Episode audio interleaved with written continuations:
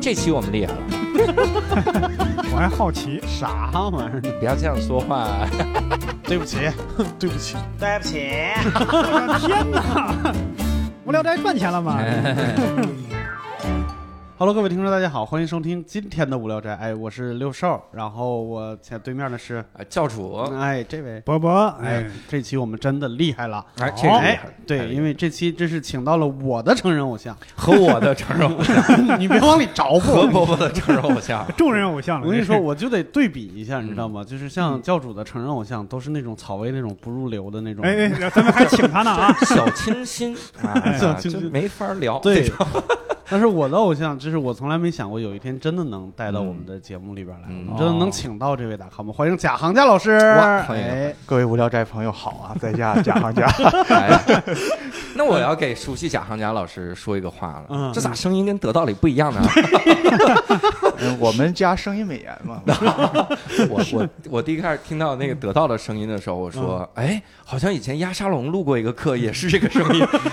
大家声音好出奇一致，怎么回事儿？贾行家老师还有个笔名叫压沙龙吗？大家都一 样，对我们前两天在粉丝群里边聊的时候，有一嗯个、有一个小伙伴就说说，哎呀，贾行家老师真的是知识又丰富，声音又好听。我说你听了这么多本儿，你就没发现每一本儿都不太一样吗？那 个声音，声音不太 啊， 那那那那个是是我们请直接花钱请的那个职业转述老师，非常贵的。后来后来我们就是我我们有点舍不得，嗯我是不自己 来吧。我是看了那个一席那个演讲，我说再对比这个声音，那确实就是嗯那个声音，那那那不一 样，对对对。那一分钟好几百块钱呢。 贾贾老师最早为啥会想到起贾行家这个笔名呢？ 因为我最开始就是爱听相声嘛，哦十多年前爱听相声，那时候就是那时候郭郭德纲老师还没有那个嗯，就是大成为红男成子为一个文化符号，可以对对说，嗯，所以那是个非常非常小众的爱好嗯，啊。就是贾行家老师这个时间观念已经有点十五年前， 郭德纲就已火经了，是符号了。 十五年，啊那那那可二能，零零五年的时候，哎呦，那那那可能是二十年前哦吧。二十那时候有叫中华相声网的网站，哦我就那时候就就用那笔名，呃不是不叫笔名，网名就一直一直就用下来了。嗯，对，它里面感觉是刘宝瑞那段相声。对呀、哎，嗯对你，说贾行不家懂吗，啊我我那天还听又重温了一遍，我觉得特逗，就说那个说我要买杀人。说什么买仨人？那行吧，那咱仨一块儿走吧。刚那想买父子，那这父子他俩就跟着你走。对对说一会儿这个姓陈的皮匠进来 说，一听这事儿，转头就跑，说你跑什么呀？嗯一会儿来一陈皮的，给我也 送了，是太逗了，这贾行家。嗯所以我们那这这这，啊教主老师习惯了啊，这个没有什么办法，而且暴露了一下自己浅薄的相声知识，但是 不重要是吧？不重要，因为那个我确实是我从一开始啊，就像东东锵老师、贾行家老师，我就一直在网易微博就是追着看，嗯就最早在饭否也是，但是我去年的时候印象特别深刻，就是我的老板就是石老板嗯给我丢过来一个得道上的一个课，哦，就说你不是喜欢《聊斋》嘛？因为我平时对喜欢那个那个叫什么鬼呃狐仙评怪书啊，啊，评书就是喜欢听王玥波的《聊嗯斋》，然后他就给我扔过来这样，他说你听听人家说的这个《聊斋》，就嗯我听了以后真的是，就是怎么说？也不能叫醍醐灌顶啊，嗯就是因为确实里边都是什么没有用的知识，我我是觉得，就比如《聊斋》那个贾老师那个第一个课哈，嗯聊斋》里面讲，就恐怖故事为什么恐怖？我当时听的时候我就想，我就不想知道恐怖故事为什么恐 怖，你多给我讲点恐怖故事，多讲一点。 有时候了解了它背后的这个机理吧，这个恐怖故事就失去了那个恐怖的意味。对我在考虑它的背后的社会意义和道 咋德回事什么什么之类的，嗯就是这些。但是真的是打开了一个新世界的大门，然后我嗯才知道贾行家老师对这种民间的这种神秘学或者是什嗯么、呃叫什么呃，我我最近听书学学的这些新词儿啊，都玩命用一下，什么幽冥， 幽冥。呃，叫什么幽冥世界？什么幽幽冥世界，嗯幽冥学哇，对，真的是简直是打开了一个嗯特别新鲜的一个大门，因为我之前从来不知道，就是中国有一个统一的一个，比如说传说或者是神话的那么一个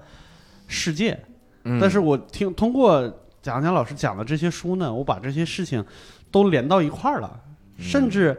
就是我听《聊斋》的时候，我也是觉得一个故事就是一个故事。 嗯，那那我从来没想过它是一个统一的一个世界观。嗯对大体上是，其实它啊后边儿也有一些对抗，啊，因为蒲松龄听着是应该讲是山东、山东或者是北中国的啊鬼神世界，嗯啊它中间有一点儿南方的故事就是不太准确了，嗯啊它和南方的是那个鬼神系统就不完全一样，还有还有南方鬼神南方那 是各有太各带有劲各儿的了系太统。乱了。这这中国的中国这这这些东西是非常乱 的，因啊嗯为我们宗教不统一嘛，是是宗教不统一的话，你这鬼神它就有有各个时代就是一层一层的摞起来的。嗯哎，咱们嘴神是这么一个结构，挺好玩的。对，然后我感觉就是北方呢，这些神秘神秘的神秘学派吧，我不知道应该怎么形容这个词嗯儿，就是感觉是以东北为为为就是最鼎盛的那这个地域、是嗯吧？。对对对，但是我我想先先聊一件什么事儿呢？就是最近二十年，你嗯，看我这个时间观念就很准，对嗯有一个非常火的新的小说类别，嗯甚至像我们跟火阳大哥聊，火阳大哥就说说这个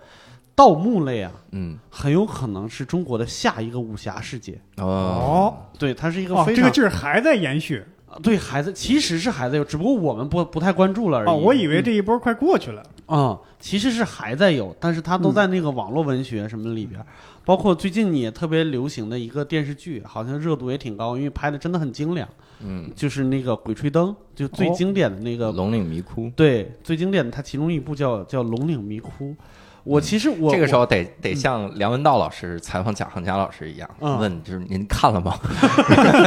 当时梁文道问的很多问题都是你你看抖音吗？然后不太看，看快手，然后你看综艺吗？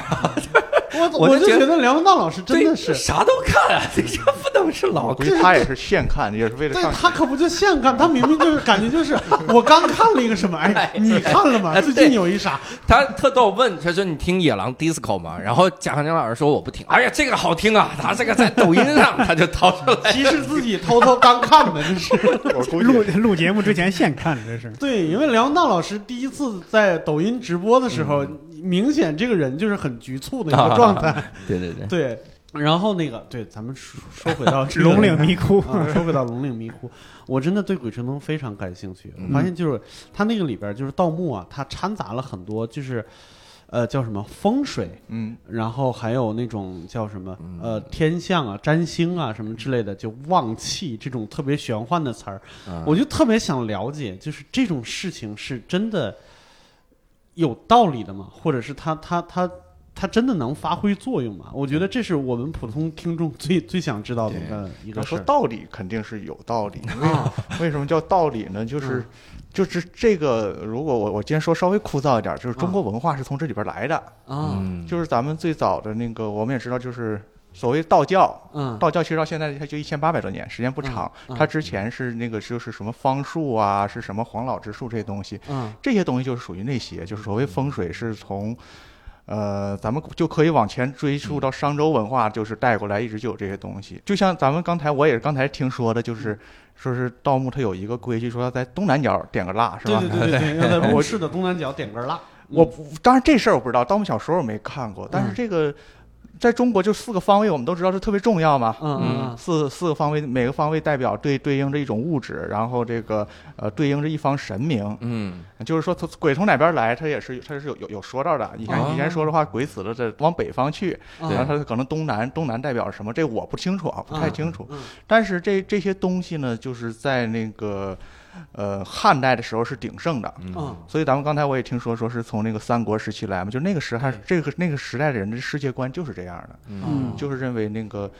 观星挖坟这这有道理，因为嗯我们挖坟要选址，嗯中中国人对地面的理解其实是和天空是一致的，并不是地理实际的地理，嗯这个嗯很聪明，就是古代我们看不到一个那个远的地方，啊嗯我们要想看就得往天上看，嗯就觉得天上有一个地方呃跟地下就有对应。哦，然后，所以就是认为地地面的一切和天空是对应的，所以那个就是拿那个试盘，就是那个罗盘啊，嗯它实际上是是一个清空图。倒扣下来，是一个星空图。哎，我地天面哪是它的对应啊，它它就就就是那个是上上下是对起哦来的。这个就是有一个那个很出名的一位学者叫那个李玲老师啊啊，清华那个那个嗯写那个三峡狗那个，他专门研究这个东西的，嗯是他最早替中国人挖掘出这个东西来，就说这个东西石盘到底是怎么来的。啊哦就我对这个东西有一点情怀，就是我爷爷的父亲叫祖祖父曾祖父吧，啊啊哎，他是从业者，是一哦个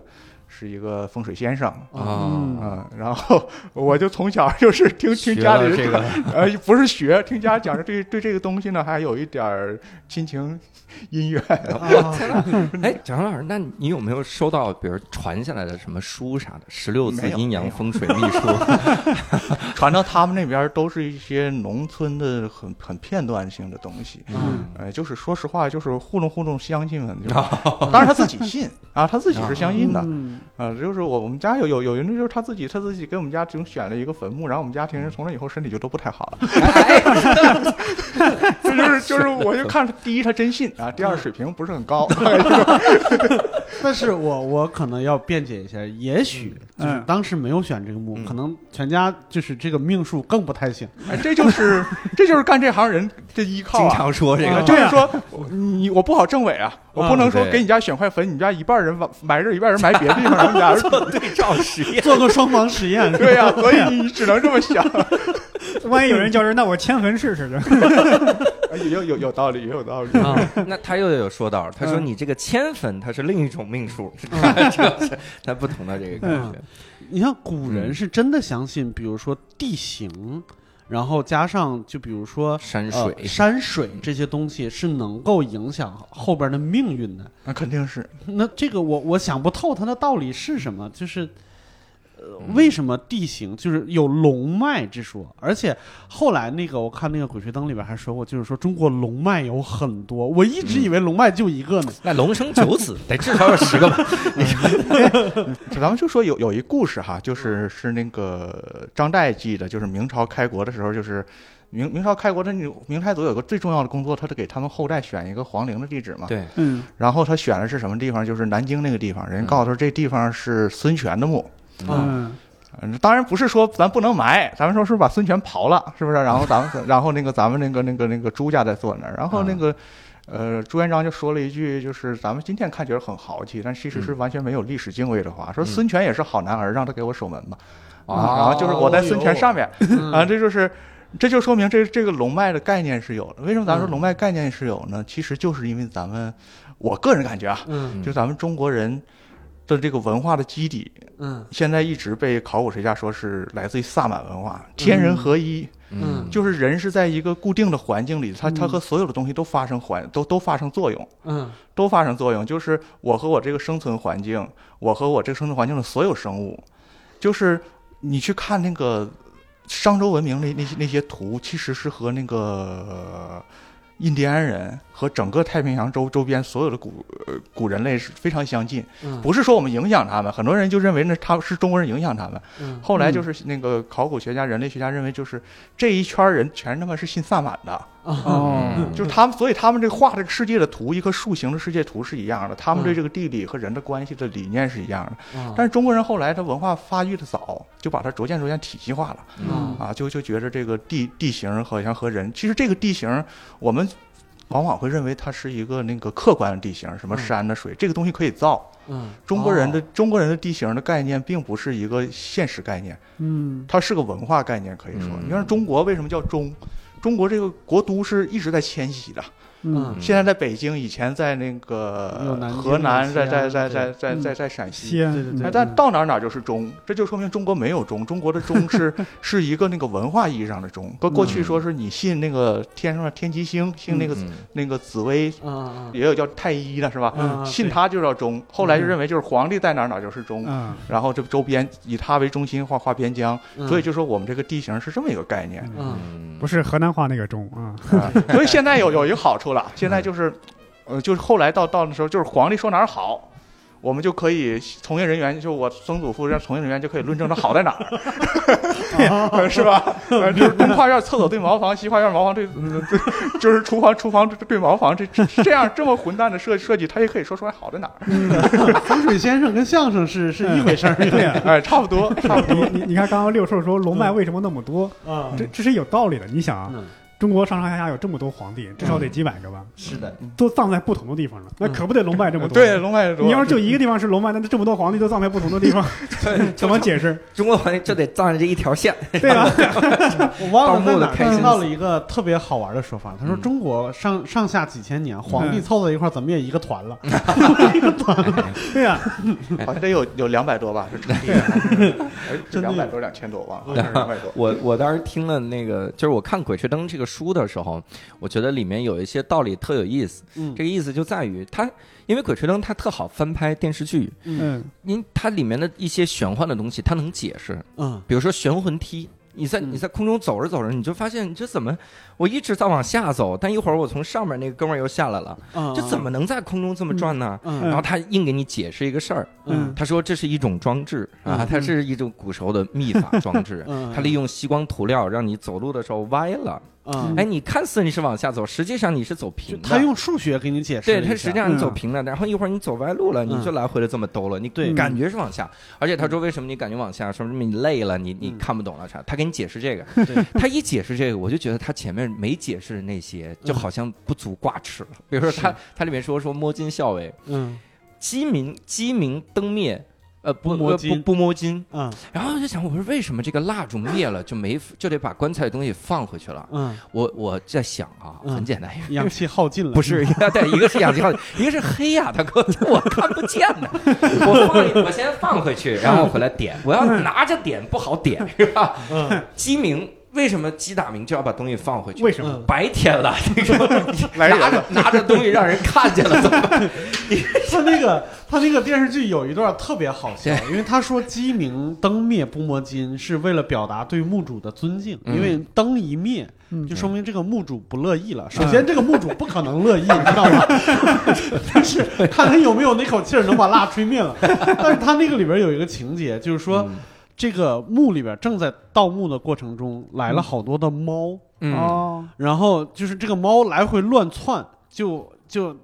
感觉是要引起尸变，但嗯是这个猫来回乱窜，很有可能引起气流，把那个灯弄灭了。嗯，然后这个盗墓的人就这背着这个尸体来回乱摔，就是打那个 猫，这他妈怎么对他表示尊敬啊？而且里边有一个特重要的情节，他说灯灭就是不尊敬嘛，嗯但是他可以放块砖挡着那个风，不让它灭， 你说是吧？那个墓主人在那吹，我不让你吹， 能让你吹着这。个墓主人就不能动动手把这个砖推倒吗？这是， 主要是盗墓这行呢，它确嗯实是一个高危行业，没问题 嘛。 高危行业它就得有一点儿自己给自己的心理暗示， 哦啊对哎，觉得我我我我们是有规矩的，啊给自己造几个规就矩。是一个道德支撑嘛。他他这个他这个规矩挺常见的，像嗯以前那个偷猎的人什么的，他们都会有有有这类类似的规矩。比方说，嗯我遇到什么情况，我们今天就要收手，是吧？就是我没看过盗墓小说啊哈，因为好嗯像在古古代笔记里，盗墓的故事也不太流行。嗯就是我的感觉它，它它确实是有流行潜质。就像我、嗯我看美国片儿，我就特别爱看抢银行的，嗯啊人家干了我想干 不敢干的事儿， 然后而且是一夜暴富的故事，我们看一看很过 瘾。 对对对对对这盗墓，你说又鬼神加上抢银行，对这事儿是挺是挺刺激 的。这个这个盗墓，你看，啊第一呢，它有嗯鬼神嘛，嗯这本身就这个元素就吸引人；嗯还有呢，它是一个冒险，对，往往这个墓里边有非非常多的神奇的机关，是的，什么是的机关术之类的，这都对冒险小说。他把很多就是能勾起人兴趣的对这个点都揉在一块儿，嗯而且找的又是宝藏，能发财，对吧？对，但是我我感觉啊，就是他像刚才我们聊嗯的这些，就是又对这个墓主表示尊敬，但是又 又又不又太给尊对又采取了很多手段，就是嗯让墓主尊敬自己， 就是这种。我觉得好像中国很多事情，尤其是像鬼神崇拜什么之类的，都有这种感嗯觉，就是我尊敬你，我拿你当神仙供着，但嗯是实际上我心里边有一点儿就是。有点儿或者瞧不起你，或者我强行把你拉到我同一辈儿上，就是嗯那么、那么来看待嗯那是种那种感觉，就给自己找理由。中国这些这个鬼神故事的一个核心的原则，嗯 嗯，就是以活人为中心，啊这个是绝对不变的啊，啊嗯。就是他他以各种各样的敬畏说完，他最后还是以活人为中心。对对对，啊嗯对，就连儒家的这个这个祖先崇拜，其实他也也是，就是为了维持我们的秩序，维持嗯让我们说的好听，哎，嗯这是尊尊敬古人，这 你你你不挖他多好啊！ 是，对，就是刚才我们去讲那个，就是我也听说，就是这盗墓的这个所谓的，他们认为祖师爷是从曹操那个时代开始嗯的。对对对嗯对，嗯其实咱们要是让是去那个看博物馆，嗯尤其到这个北呃，就是曹操这个这个那个北魏时那个那个墓，就就就非常惊讶，就是他那个简陋到了让你也难以想象的程度。嗯，就是曹操的墓里头那些那些那个随葬品是特别寒酸的。是吗？啊，特别特别寒酸，就是几件陶器，什么都没有嗯啊！这是你这这这，大家就有点联系，这个是跟那个时候他的政治思想有关。嗯你可以说的是一个那个法家也好啊，是一个他薄薄葬也好，因为那时候中国很穷很穷，嗯，啊，他自自己埋的简单，他好去去挖别人，他还可以这么这么理解因的。为当时他说的是他有专门一支军队去挖别人呢，是为了充军饷，啊，对是为了对，打仗，对，这个这个确确实实，因为汉代的时候呢，那个有一段时间是厚葬的，嗯就是儒家一旦那个占了主导之后，尤其是武帝之后，到东汉这段时间是确确实厚葬。嗯曹操不信这些嘛，嗯所以他他也他也就是他应该骨子里可能还是个无神论者，我怀疑啊，他是个无神论者。，对，嗯，所以，所以他他也他也能能过得了这个心理关，他他嗯但是他究竟其实挖了多少这个事儿，我我很怀疑，他可能嗯就是在特定的时期偶尔挖过一回两回的，嗯或者是别人挖了他也没有加以禁止，他觉得这个东西呢就是。呃，下不为例，大概嗯我我我怀疑是这么一个过程，但那个时嗯候那个时候肯定是有的，因为盗墓是这个这个事情，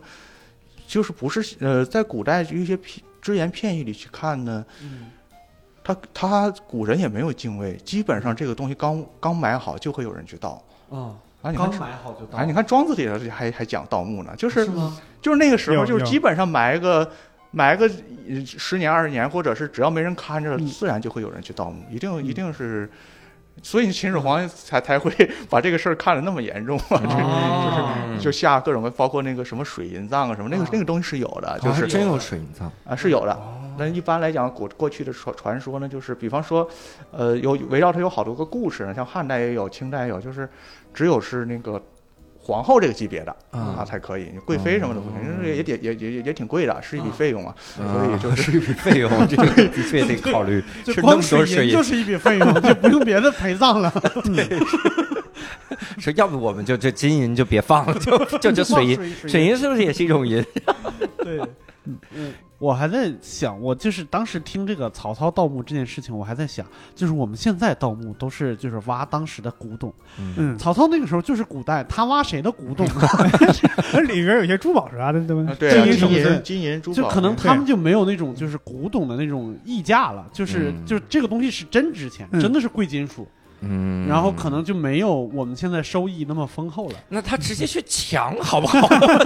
其实这还能还算看见，还又那么费嗯劲，还算比较丰厚，因为你看古代那些墓，它往往要买很多这个主人生前用的一些器具，什么酒器啊，什么吃饭用的碗，这都都有可能。嗯这其实这东西对平民老百姓来说也是非常稀有的。那些人嗯一般情况下他用不到金属的东西，都用的陶的、木的东西，嗯对吧？用到这东西也是比较稀罕。明白，嗯明白。那盗墓其实就这样，就是，但是我跟你说，当时看那个《鬼吹灯》的时候，有一部我真的是吓坏了。我整个嗯看《鬼吹灯》没有被吓到的时候，哦我就拿它当一个传奇故事在看。嗯，但是有一部我真的是被吓得不轻，那因为那一部跟我们华北和东北的文化太接近了。嗯，那一部叫《黄皮子哦坟》，对我真的对这个有对是是埋的是是黄鼠狼吗？对黄鼠狼。不呃不不不不是，他不不至于盗黄鼠狼的墓的。他是那个什么？黄鼠首狼先，还有墓，首先他是有一个黄皮子庙，嗯哦，就是黄皮子就是黄鼠狼，就有一个黄鼠狼的庙，黄大仙儿的一个庙。但是我被吓的还不是这段儿，嗯我被吓的其实就是一个意象，因为它是文字，它也没有画儿。他就说他得到了一个，比如说古画，然后古嗯画在角落里边儿有一个黄鼠狼的画像。哎呦，这个黄鼠狼的这个脸呢，嗯似笑非笑，哎，就这四个字儿，我就真的半夜啊毛骨 悚然。天哪！ 那种动物的嘴不都这样吗？ 都是 嘴嘴长得像姚晨的都是四小飞哎， 哎，你看我鸡皮疙瘩立刻下去了， 我就想到了郭芙蓉在对我笑， 这挺正常嘛，这不是？对我现在就有点不害怕了。其实黄鼠狼在这个就是民间这动物崇拜里，它级别比较低， 哦，嗯在那个呃米清代人那个笔记里管它叫黄小将，你一听这名儿就知道就是黄小嗯就是对小将，你知道吧？就是他他是带一箍，他甚至没有资格穿那个纺织的衣服，哦，他穿的是纸的衣服，因为那种那个纺织的衣服，他他承承受不承受不了，老东北话承受不了啊、哦，而且还有好多黄皮子他不配，嗯哎，对，因为他的法力很低，他不会说话。哦他的主要工作是给狐仙做仆人、做管家啊，就是二级的这个二二级二级仙家，所以你就更不用害怕了。四级妖精，等级主要是因为森智力智力，我们感觉他智力低嘛，觉得他啊他他他他进进修起来比较难一点。啊严还真奇怪啊！是吗人六兽是河北的，我是河南的，我们那儿完全没有黄大仙崇拜崇拜，没有啊吗？对，所以就这条河，他就厉害了，他就知道有 一点就就是黄黄黄大仙儿过不了这条河，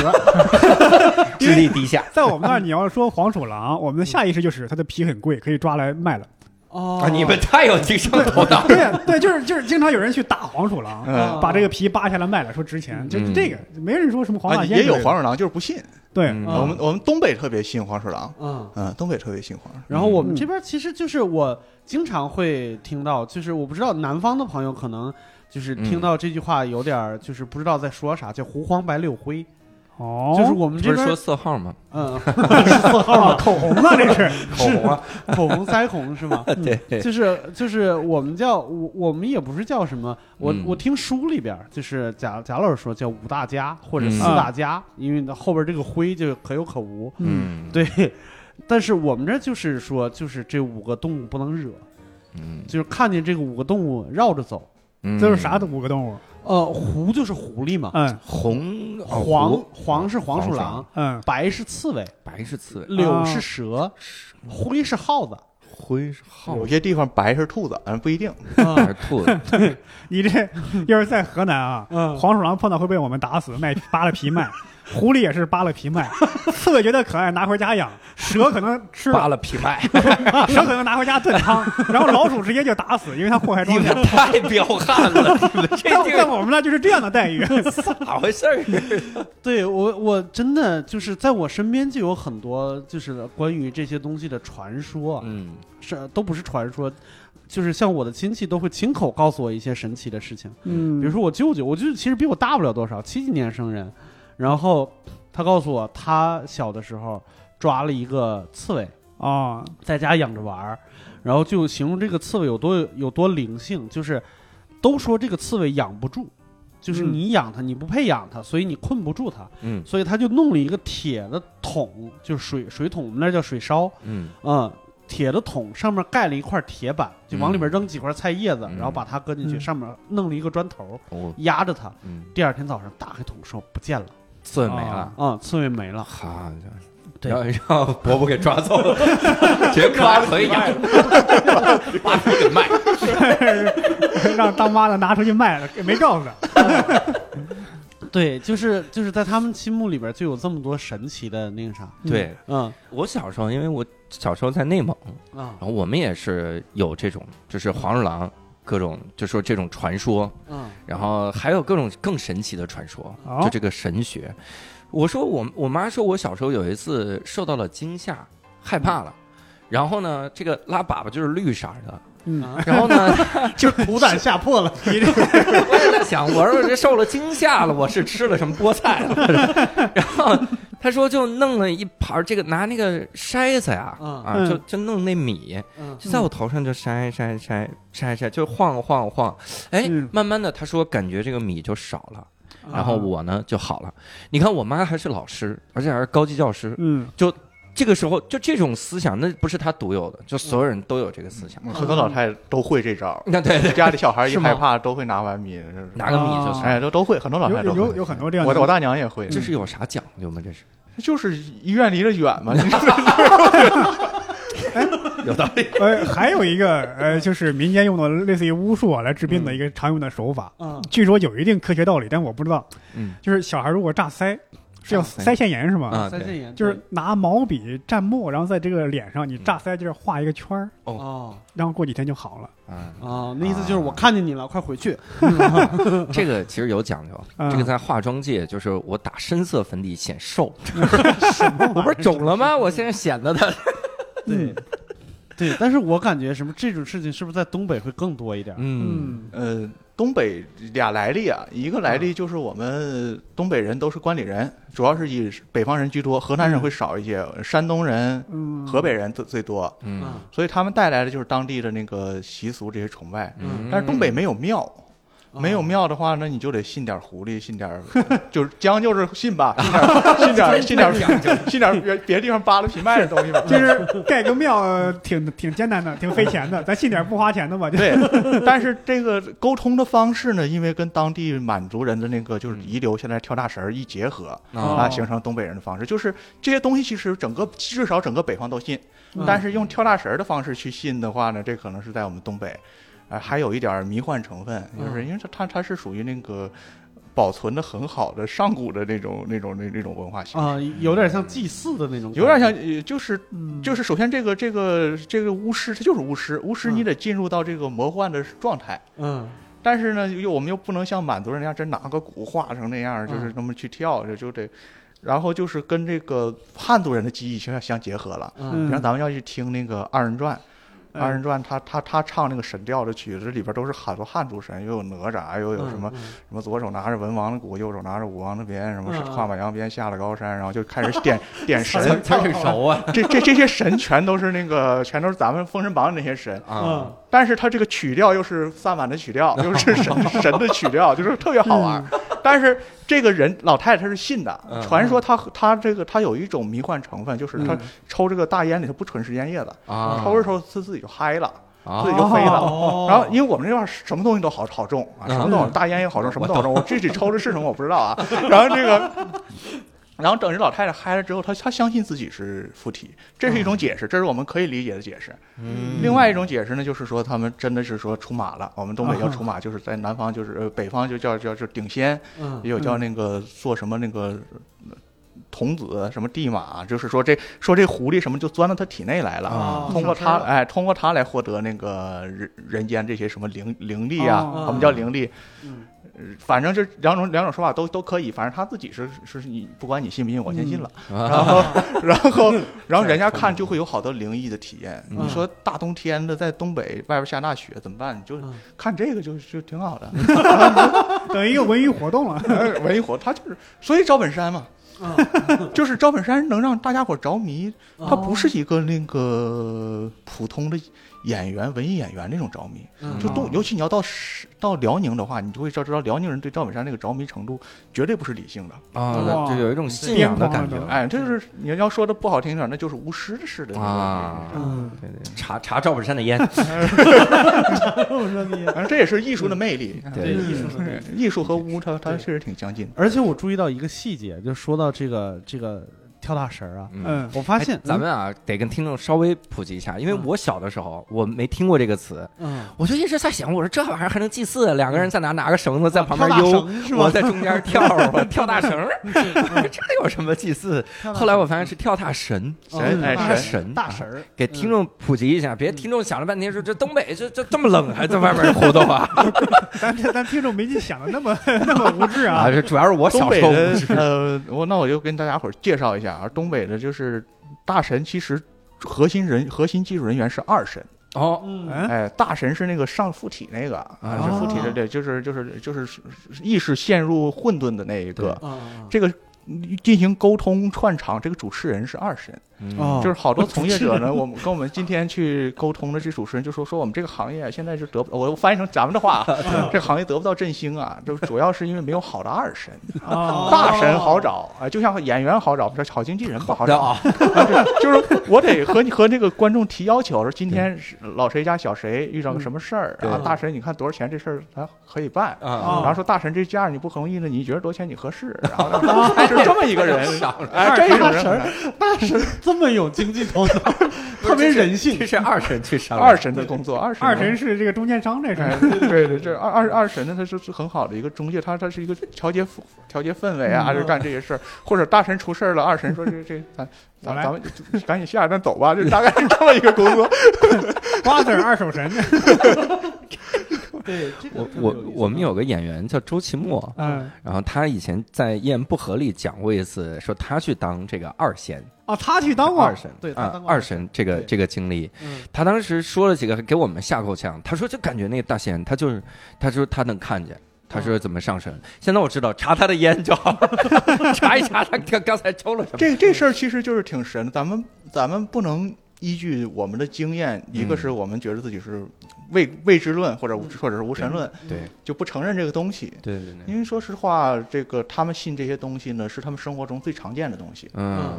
这个东西他他觉得和他日常经验不一样了，一定有他的道理。嗯就像那个你你也听那本《四大门》那本书，当时李维祖写的，李维祖他他他就说一句话说的很实在，他说这些农民，呃，他们对自己的生活的熟悉度比我们高得多，嗯他我们不能设想他们就是完全就是非理性的、无知的，嗯，就他一定有他的道理。嗯中国人信点什么？很很不容易的，中国人信点什么，这东西一定要有要要好用。对对哎对，你要不有实用性。对你不嗯能说上来就为零，上来就说你有罪，那中国人你他妈才有罪，你都是这个概念，都得是说我得我能治病，啊，是吧？对啊对你这这这我这圈画上，你就牙就不疼了。嗯就是是，所以就是我们是亲眼见了无数的治病，他才信的，他一定是嗯有，一定是有一个支撑。我们还不如说我们不不是很了解。对，原来原来那个罗素就说过，说当年基督教在中国传教最大的一个障碍就是，很多农民啊一听到哦我父母在地狱里受罪，就是因为没有信这个就暴跳如雷。就把那人揍一顿。对对对对，啊干嘛我因为不知道你这个神，我就他妈下地狱了，而且是我父母下地狱，因为中国人对父母祖先很尊敬嘛。对对你给 我你给我放出来，然后一直在打。你嗯，就来了一群带着坏消息来的人，你你怎么去相信他？带着坏消息来的，是的，是的。而且我我发现这个跳大神的这个文化呀，嗯还有一个特别有意思的地方，就是这个这个大神大仙儿的代言人，往往就是在清醒状态下对外的说辞是，不是我想干这个，啊嗯我是被逼无奈，是我被选中了，啊，然后我经过被他折磨，我不行了，我才被迫干这个事儿，哎，罗永浩好像也是这么说的，是吗？ 说乔布斯死了之后，我感觉我被选中了，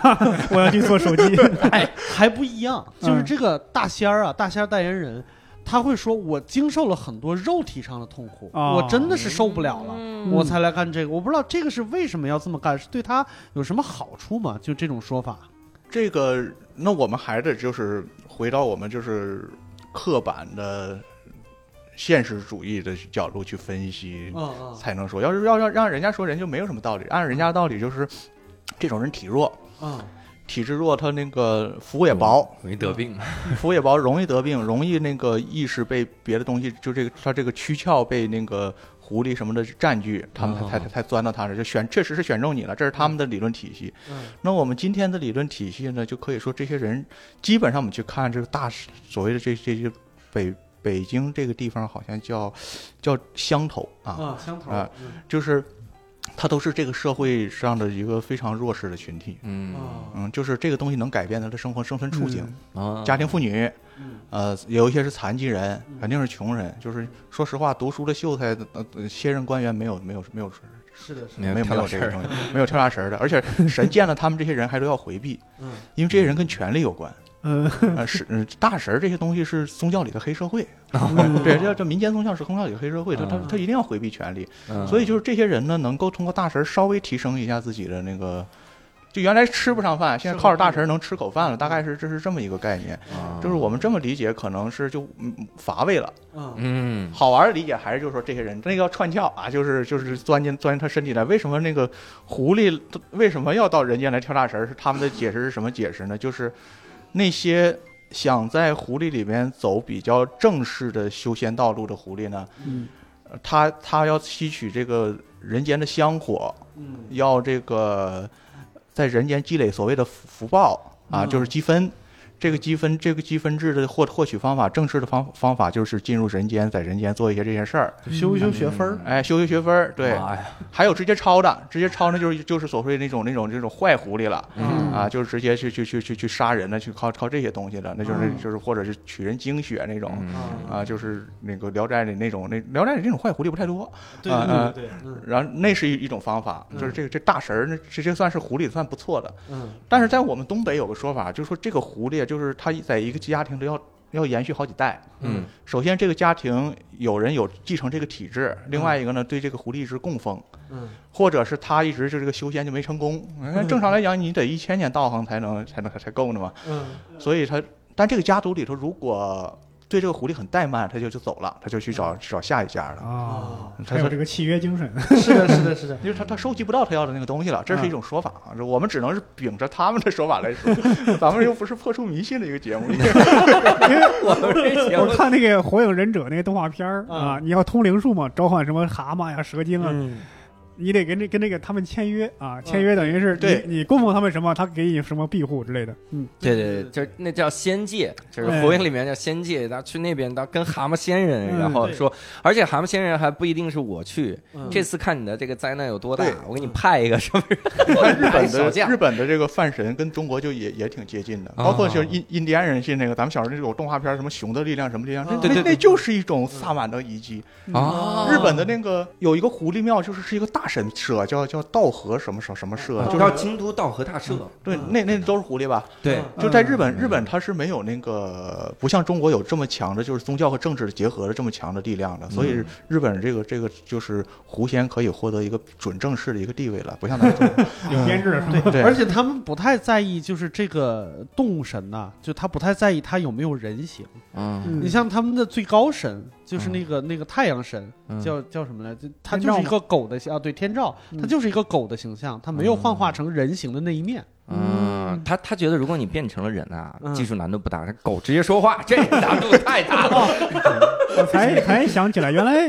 日日本有个游戏就叫《大神嗯》，主角就是一条狗。对，这是天照嘛嗯，我以为是他杜撰出来的啊，是是啊真的所以看有这个《山海经》的时候就比较中国比较早期的时候。嗯中国是那个那个时候的神呢、仙呢，啊还都没有人完整的人形嘛，嗯就是有有蛇身子的啊，有有嗯干脆就是动物动物外形的。啊嗯它也是逐渐逐渐的，就咱们这个文化过早的进入了理性，嗯，那理性的一个代表呢就是人形。 啊嗯啊，那我明白了是，嗯京都还有一个这个一个一个小寺庙，嗯一个神社。嗯当时很多人就说说太萌了，这神社怎么想的？它怎么那么可爱？因为里面全是兔子，嗯就是它各种兔儿爷石像都是兔子， 啊叫冈崎神社。嗯，我当时还在想，我说这怎么这么可？为什么啊？ 那你们以后供樱桃小丸子好 不好？供 Hello Kitty 神社好不 好？嗯后来才知道，这兔子，你看刚才贾老师说，这也算这么白啊，这一个一个地哦方啊对对对，也是一个也能得到法力的这些。嗯哎基本上就是我们能见到什么动物，就会说燕园这个动物有可能就会被崇拜起来。是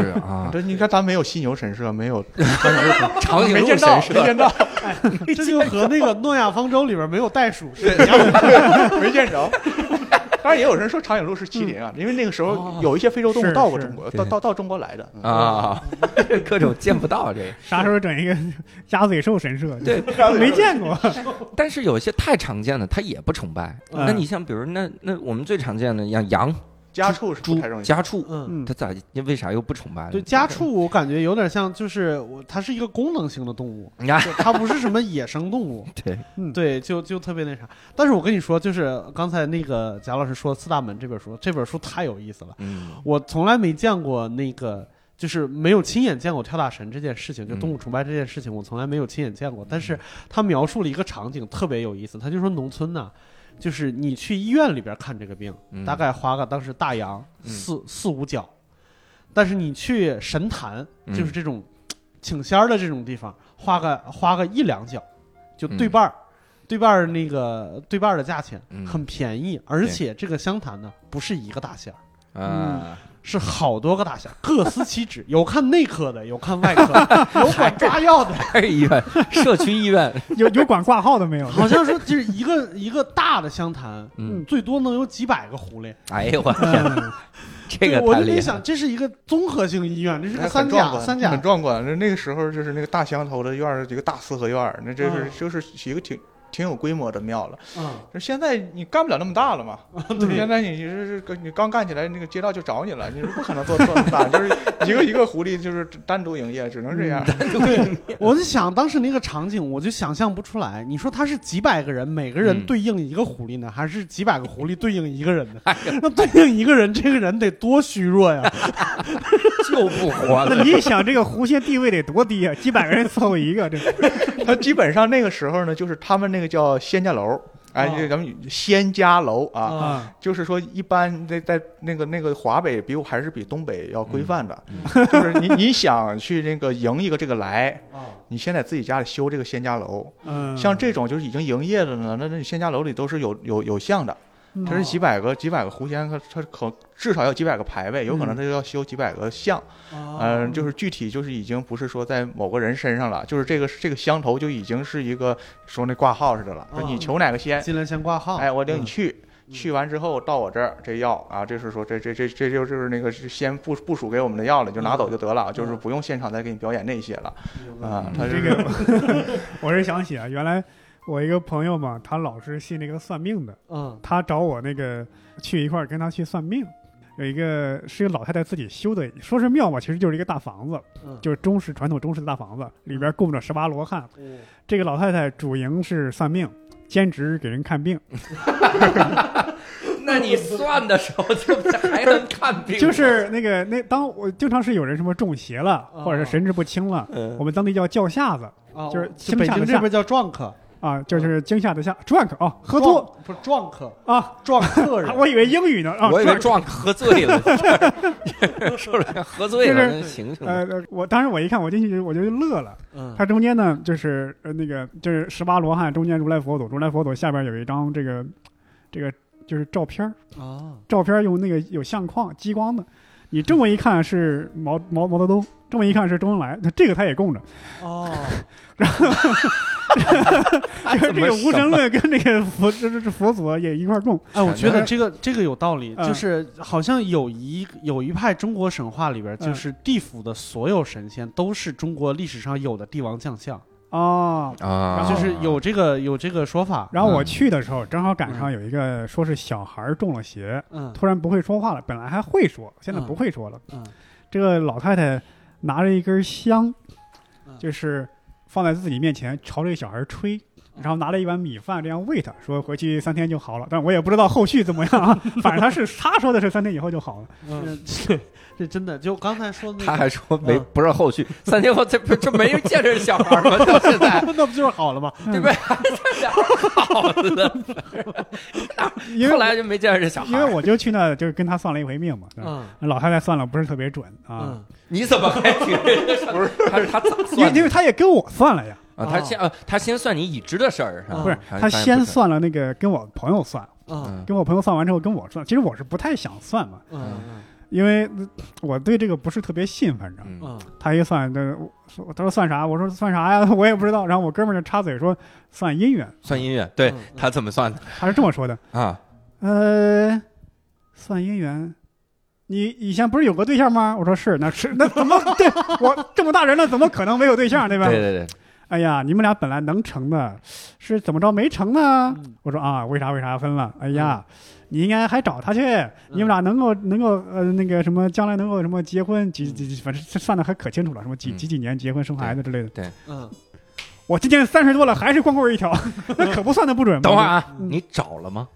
没有啊那你赖人家算的不准 吧？ 你哦说你找的，我要是找他去就结婚了 哦。人家三妹说你喝你吃这碗米饭就行，我不吃你不准，这都行。这个算命啊，算命的这个套路，刘宝瑞有一个彻底的， 就是破除的一个 一个一个说法，就是比嗯如说像你刚才那个说法，就算命先生有经验的算命先生，嗯，他会怎么说呢？他说你啊，以前有个对象，后边是仨字儿对不对？啊，对，然后他说到这儿的时候，他看你眼睛，嗯他他们有一个就是叫说法，就是转经则无，定经则有，嗯嗯，就是说如果你眼神没变，嗯嗯就说明这事儿不是真的，嗯就是你你没有。嗯 然后你要是就是眼神没变，就你以前有个对象，嗯但是由于你就是不积极，所以没 搞上，对不对？这都是搞搞微表情的人。我我大学有个同学，嗯他女朋友去算命，啊就是那人说你有对象，嗯哦但是他女朋友家教严，啊他没给他妈妈说，因为他妈母子母女俩人一块儿去的嘛。嗯嗯，没有没有，那那个算命先生说肯定有，嗯然后他妈妈就说：“哎呀，我这个姑娘就是她挺漂亮，可能追她的人特别多，人家确实没对象。”那个算命先生说：“那也算，那也算对象。追的多也算是。咱们看着好算命先生，就是还是男的多，呃不算嗯不是性别歧视，因为古代呢，就是还是女性吧，她比较容易干哪行呢？比较容易干那个媒婆儿 呃，就嗯上身是的那那就是上身类的，比方说嗯当鬼差啊，就啊是所谓那个阴人嘛，有人就也有有有人那么叫，就是啊就说上那头去当差，就是他们啊容易丧失意识，干那活儿行，嗯，这就察言观色，从药黄开始，一层一层的就套住人的信息，这个嗯要有一点文化，有点社会经药验。嗯黄是一句黑话，嗯就是我在跟你说话的同时，暗地里套取你的一些信息。哦，对就是这就是还是得男人干，所以就是男男算命先生多一些，啊就是女算命先生吧，真的是算命的尖大神儿，啊，才能比较嗯比较比较比较合理合合理一点。嗯，他这个结结这个产业链还算是建搭建的比较好，嗯过去是男的叫金买卖嘛，啊，对对对，啊叫金金买卖，就是来各钱种来的什么水晶、火晶、嘴子 金、座子金，是吧？就是 你就是已你经到曲艺的范围了。就是你各种各样，哎，对他们和曲艺是同行。对对对对对，哎，就就是说起来这个，就是王王一博有一个好玩的段子，我忘了他说哪段书里说了。他说嗯嗯：“我到庙里，我从来不烧香， 嗯我是找老和尚聊天儿。嗯就是多有名老和尚，我也我也可以可以去去问买卖怎么样啊？干干这行干多少年了？ 他说为什么？说我不怕他，我我们同行，我们真的 是。都是曲艺界的， 嗯但是我想，我跟你就是稍微来一点不一样的，就哎我想给这个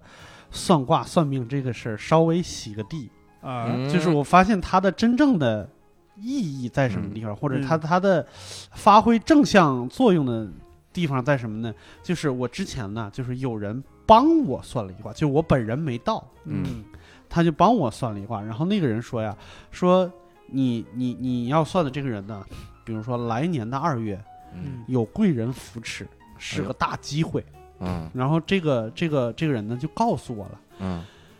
我我不能说信不信，我本身是个怀疑论者，但是我嗯基本上就是算命先生，因为我听相声，我就觉得他们就是靠嘴吃饭的嘛，我嗯可能没那么信。嗯但是我发现到了二月份啊，我整个人就特别的积极，嗯，因为我发春了特嘛别想知道这 个找贵贵人，人是谁找贵人呢，对，然后什么项目我都 接，然后干活也干得特别勤奋，对，结果后来就真的就是让我觉得就是状态很好，其实、嗯嗯我觉得这是一个心理暗示的一个作用。啊，嗯，算命先生是古代的心理医 生。给你起码是心理，理学家。我我再跟你说点儿，就是嗯，我以前女朋友，她出身于算命世家，哎呦我天，她说的跟我说的是更是神神叨叨 的。原来都是圈内人，试一 下，怪不得那个算命的老太太让你来回去找他，这是能说都呃，接不是上了，不是一个女朋友，不是一个女 朋友。然后她说的更离奇啊，这个呃我也不敢保证是真的，嗯，就是是这个咱们就当听一乐。他说他爷爷当年参加过是抗美援朝还是对越战争，我记不太清楚了。嗯，说咱们有一支小队，特嗯别小队是专门用来算命的，哦，就是咱们是算一算哪天敌人会不会来袭击，咱嗯们这次出多少兵，几点占领什么高地，嗯我们都得先算一卦。嗯他还说他爷爷就是从复部队复员回来之后，之前嗯，所有的笔记日记全都得上交。就一个字儿你不能留下，除了什么复原证明这样的文字，你其他你全不能留。当然，这个我嗯不知道是真的假的 啊。这他爷爷其实就是参谋部的 吧？几个人在讨论，拿着地震地震地形图画的，因为拿着地下拿罗盘在那儿，我 我反正我是觉得这个挺离奇，但是他说的是有鼻子有眼。嗯我们那儿还有，他还跟我说过一个一个一个我们那儿的一个风俗啊，他是嗯就是两个孕妇啊不能面对面说话交流，哟，因为如果你肚子眼容易眼顶上， 不是不是，就是咱们两个那就离得两三米，肚子顶不着，嗯也不能面对面说话，尤其为是什不能有眼神交流。哎呦，哦如果是孕妇两两个孕妇眼神交流，嗯，哦就是换胎，你肚子里的胎儿的性别会互换，性别互换，对，哎，你如果怀的都是男他男孩 儿呢？哎，就成 gay 了，不 是？没事没有没有没有形象互没有换，没有，我就瞎说的。但是如果性别不一样，就是你本来怀了男的，他怀的女的，嗯哎，你一对眼儿，你怀女的了，他怀男的了。啊嗯，这个应该是对要生男孩的一个渴望。就是重男轻女的一个很典型的这么一个特对征。对对对对，我怀疑啊，这可能是什么孕妇的一个托词，嗯因为以前重男轻女都想要男孩儿，嗯还是我肚里我本来怀的男孩儿，哎呀，被跟谁谁一对眼儿，他把我的男孩儿抢走了，嗯，嗯，可能是这样。嗯，对，这个有意思。他前两天有人分析这个《哈利波特》这书，说《哈利波特》书里面其实这个罗恩家族嗯他们是重女轻男，啊因为他们是一直生儿子、生儿子、生儿子，哎，直到生了个女儿就就呃不生了。嗯所以他们说，其实罗恩如果如果翻译成中文名字，他不是姓维斯特那一家族嘛？嗯他说嗯他的名字应该叫维昭 妹，维帕女，然后后面就应该一系列这种。对对对，然后就是兄弟不才，就刚才那个伯伯老师说他前女友家里边嗯是算卦的，我家也有 一个，我姑父是一个看风水的先生，嗯，啊但是他是真的是半路出家，我都不知道他这些知识是 从这哪来咋的半路出家呢？他是我跟你说他是怎么回事儿，就是，呃，就贾老师刚才有一句话说的特别对，嗯但是刚、刚才没没话头儿，我没插进去。我这个姑父啊，嗯本身是个用我们这儿话说，就可能东北也这么说，叫全科人儿，就是正常人，嗯什么东西都有，嗯然后那个就是什么，呃，四肢健全，没什么嗯病，然后儿女双全什么之类，就这种。嗯，但是呢，出了一个交通意外，嗯，就是残疾了，就是有点儿瘸。嗯就有点踮脚这个感嗯觉。然后从从他开始学了以后，生活状况就不是特别好。后来开了一个粮店卖米，嗯生意也不是特别好。然后他就兼职干起了看风水这件事。等于为了捞外快才干这个。哦，对，哎，这负责什么？就是帮人张罗白事儿这类事儿吗？嗯呃，那种算算业余，因为他他不能全职干，因为那种事儿太少了。他全职是就是给你们家里边儿改 格局，啊，啊，嗯就是你们家就是因为我们那儿平房还是多嘛，嗯，就你们家这面墙不太好，你们家影呗太高了，然后推掉一半儿，然后这种都是大活 儿，大伙儿这种都是大活儿，就是凡是兴土木都是大活儿。哦，一般就是给你们家挂个镜子啊，嗯就是家门楼上挂一镜子。我们那儿特别常见这件事情，就是两对门儿邻里不和，嗯啊，这边给你挂一镜子，就是照妖镜，我照着你们家，把你们家的煞气挡回去。那还做什么风水卖镜子呀？哎 呀，那以后化妆就对着你们家门帘儿化就得了。哦对，就经常看到我们真的小的时候走到那个胡同里边儿，或者是嗯嗯或者走到农村，经常看到有一家门楼正中心挂着一个小镜子，那个小镜子就是我们小时候经常见一个小圆镜子，背面是个大美妞那种，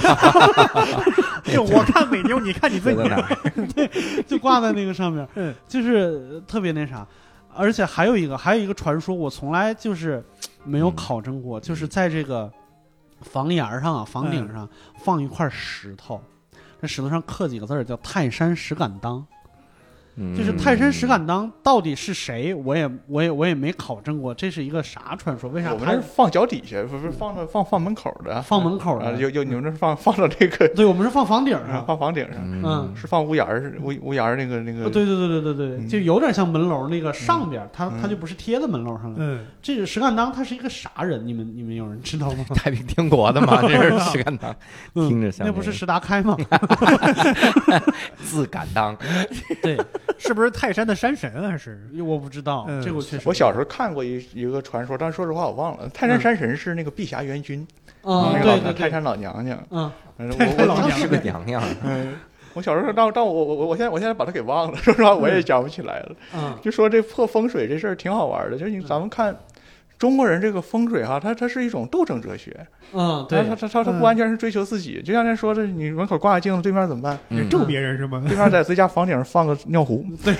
啊这就是你说你说都都已都已经斗争到自己家房顶上放尿壶这种事儿，还不如放个石敢当，给人感觉风水是个好资源，我占着了你就不能抢。哎，差不多是差不多是这个这个这个概念，嗯，呃，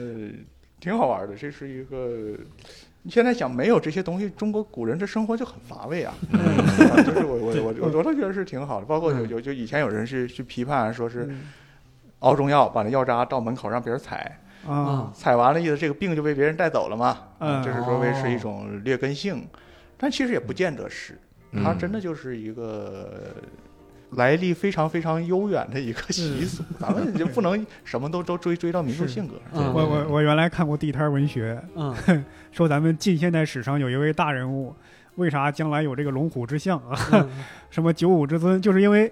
他父亲啊，无意间听到谁说哪个地方风水好，嗯，他坚决要迁自己的坟。那时候迁坟是大事儿，别人还冒着什么被别人这个指责的这个舆论危险，但是他对对一定要把这个坟迁到那些算命先生说的那个龙脉那个地方。嗯，过程还写的特别励志啊，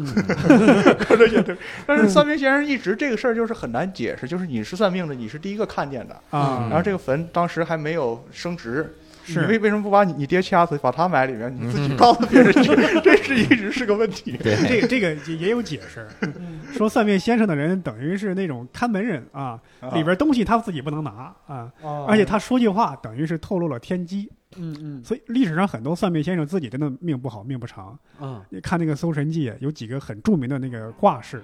嗯叫管路和郭璞，嗯历史上真有这个人物，他们俩都是那种经学家，特别擅长解读经义，是历史上非常著名的学者。嗯但是古代人传说那就是著名算卦的，嗯都是下场不太好，被人杀了。都是你怎么没算到自己是意外死亡呢？那对吧？嗯包括香港有个命理大命理大师，专门给人看风水的，是是，死于泥石流。哦哟，可能那个泥石流是好风看水吧？看风水的过程中，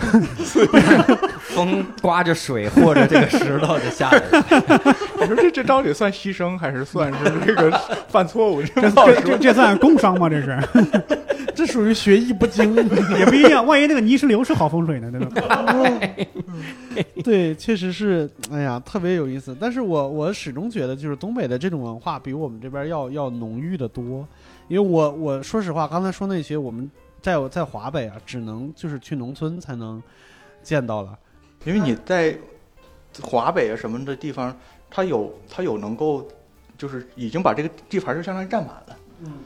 就有人我们有有有有儒儒家这个家族文化在这儿嗯啊，有这个那个国家的政治政治管理在这儿。嗯，嗯那你就是剩下的缝隙才能够让这个这些东西游走对。东北那时候是什么都没有啊，嗯来的大家伙儿都是那个闯关东的人，没有家族。嗯然后那个那当地的这东东北的那个建制都很晚，嗯那真的就是说是就这几个点呢，就就靠着这个东西来来弥合。对是民间宗教一直有一个作用，就是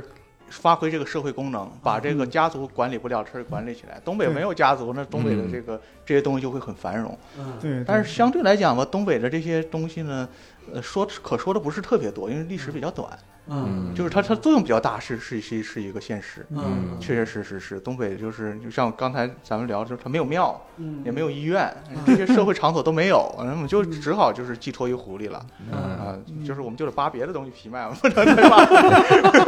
我们有有袍子，也是好的 袍子，傻袍子，我我当时看贾行家老师这个读《聊斋》的这个里面的东西的时候啊，嗯我觉得有一个总结，就特别的牛，就是嗯他把整个的神话体系能够串起来的一个总结，嗯就是说狐狸分三种，嗯一种呢叫这个天狐，嗯还有一种叫妖狐，嗯还有一种叫凡狐，是吧？嗯然后里面讲到一个故事，它是这个《聊斋》里最著名的一个故事，我名字稍微有点记歪了，你你什么说，纳我告诉你什么什么名字娜来着？妮呃娜、焦娜，焦娜，对，焦娜这个故事嗯特别有意思。嗯然后在里面也详细的做了一个解读哈，嗯而大意就是说有一有一个书生找着一个姑娘，嗯然后这个姑娘呢，他们家都是狐狸，嗯然后突然这个过本来过得很开心，但突然有一年这个家人找到这个书生，嗯说其实我们家要渡劫了哈、嗯这个雷公要劈死我 们了哈，说你得帮我一个忙，嗯然后这帮忙的东西我也觉得特逗，让他拿把剑站在门口 啊，那不就是避雷针吗？ 第一个就劈他呀， 拿着打着雷，拿着剑站在门口。 我说这个狐狸也够坏的，我天哪！ 然后结果就没劈结着果他渡。劫的是这个书生是对吗？对，你看，第一开始没劈着这个嗯书生，嗯然后说呢，说这个雷就就不劈他们家了。嗯但是突然天上就下来一个大手，就从这个他们家这个洞里啊，就把那个这个焦娜抓起来往天上飞。这书生拿剑一挥，啊嗯就把雷公的手劈断，嗯然后雷公就把他劈死了哈、嗯然后这个焦娜得救了嘛，嗯得救之后就吐出一红丸，又把这书生救活，怎么怎么样的哈。嗯我别的我这结尾我都没想，我就想中间他拿剑劈这个雷电的时候， 那不就是就是富兰克林干的事 儿中吗国？的中国的富兰克 林这是，中国的富兰克林。我我我当时看这个整个故事，我想的都是富兰克林哈、但是贾行家老师就分析，他说这些都是经典的这个符号哈、嗯那我觉得得这个有意思，您能不能给我们这个听众们解释解释哈？哪些，比如这是雷电也是经典的符号吗？雷电在咱们所有的故事里头，这不只是中国神话里，嗯它都代表上天的惩罚嘛。嗯你说你你，咱咱们现现在在城市里可能感受不到，你要在野外，你看那个雷电给你那种震撼，是的啊，你就感觉这个这它一定背后是有神明的，是是有的，是的，而且它指向那么准嘛，就一根一根线下来，它就嗯一定它这是代表一种惩罚嗯，很就精准的啊。对，就好像嗯那个雷神托尔那个那那个锤子是不就是雷电吗？是所以就是我就很很容易就把它理解成是这个就是上天的一个一个旨意的哎那。个力量，但是这个在中国神话很好玩，就是雷公在中国神话系统里的地位很低，是哦啊他在别的地方雷雷那是最高天神嗯手对对里掌对握的对，东西，就是在其他神话里边，雷是最高天神、最高力量的哎象征。对，但这对这就是中国这个中国的那个神话呢，很早很早就权力化了，嗯，所以雷神这种就是就感觉你们就是干脏活的，所以就把他们就放得很低，啊执行部门，哎，就就是嗯就是，咱们咱们说不好听的话，你就是。嗯，就是联防啊治安联防，就是大概就是干这个， 是吧？今天今天去去把把把谁给我办了，你们拿条就去办去。嗯，所以就是雷公电母就是地位就是不是特别高，他们用他们呢主要就是平衡这个地面上这些东西，因为在神话系统里头呢，这个其实中国道教它有两个系统啊，一个叫神仙道教，一个叫鬼道。嗯，嗯，我们老看就是那些什么那个白莲教啊、罗教啊，就这些，它实际上是属于鬼道。嗯，而那种走高层路线，能进皇宫里头去教人修道成仙，那个叫仙道。嗯他们各有一套神鬼系统。嗯咱们刚才说帝王将相那个神鬼系统呢，那嗯是因为佛教在那个南北朝时候进到中国来，嗯对对对佛教一来。带着那个是成千上万的神菩萨，满天神佛来的，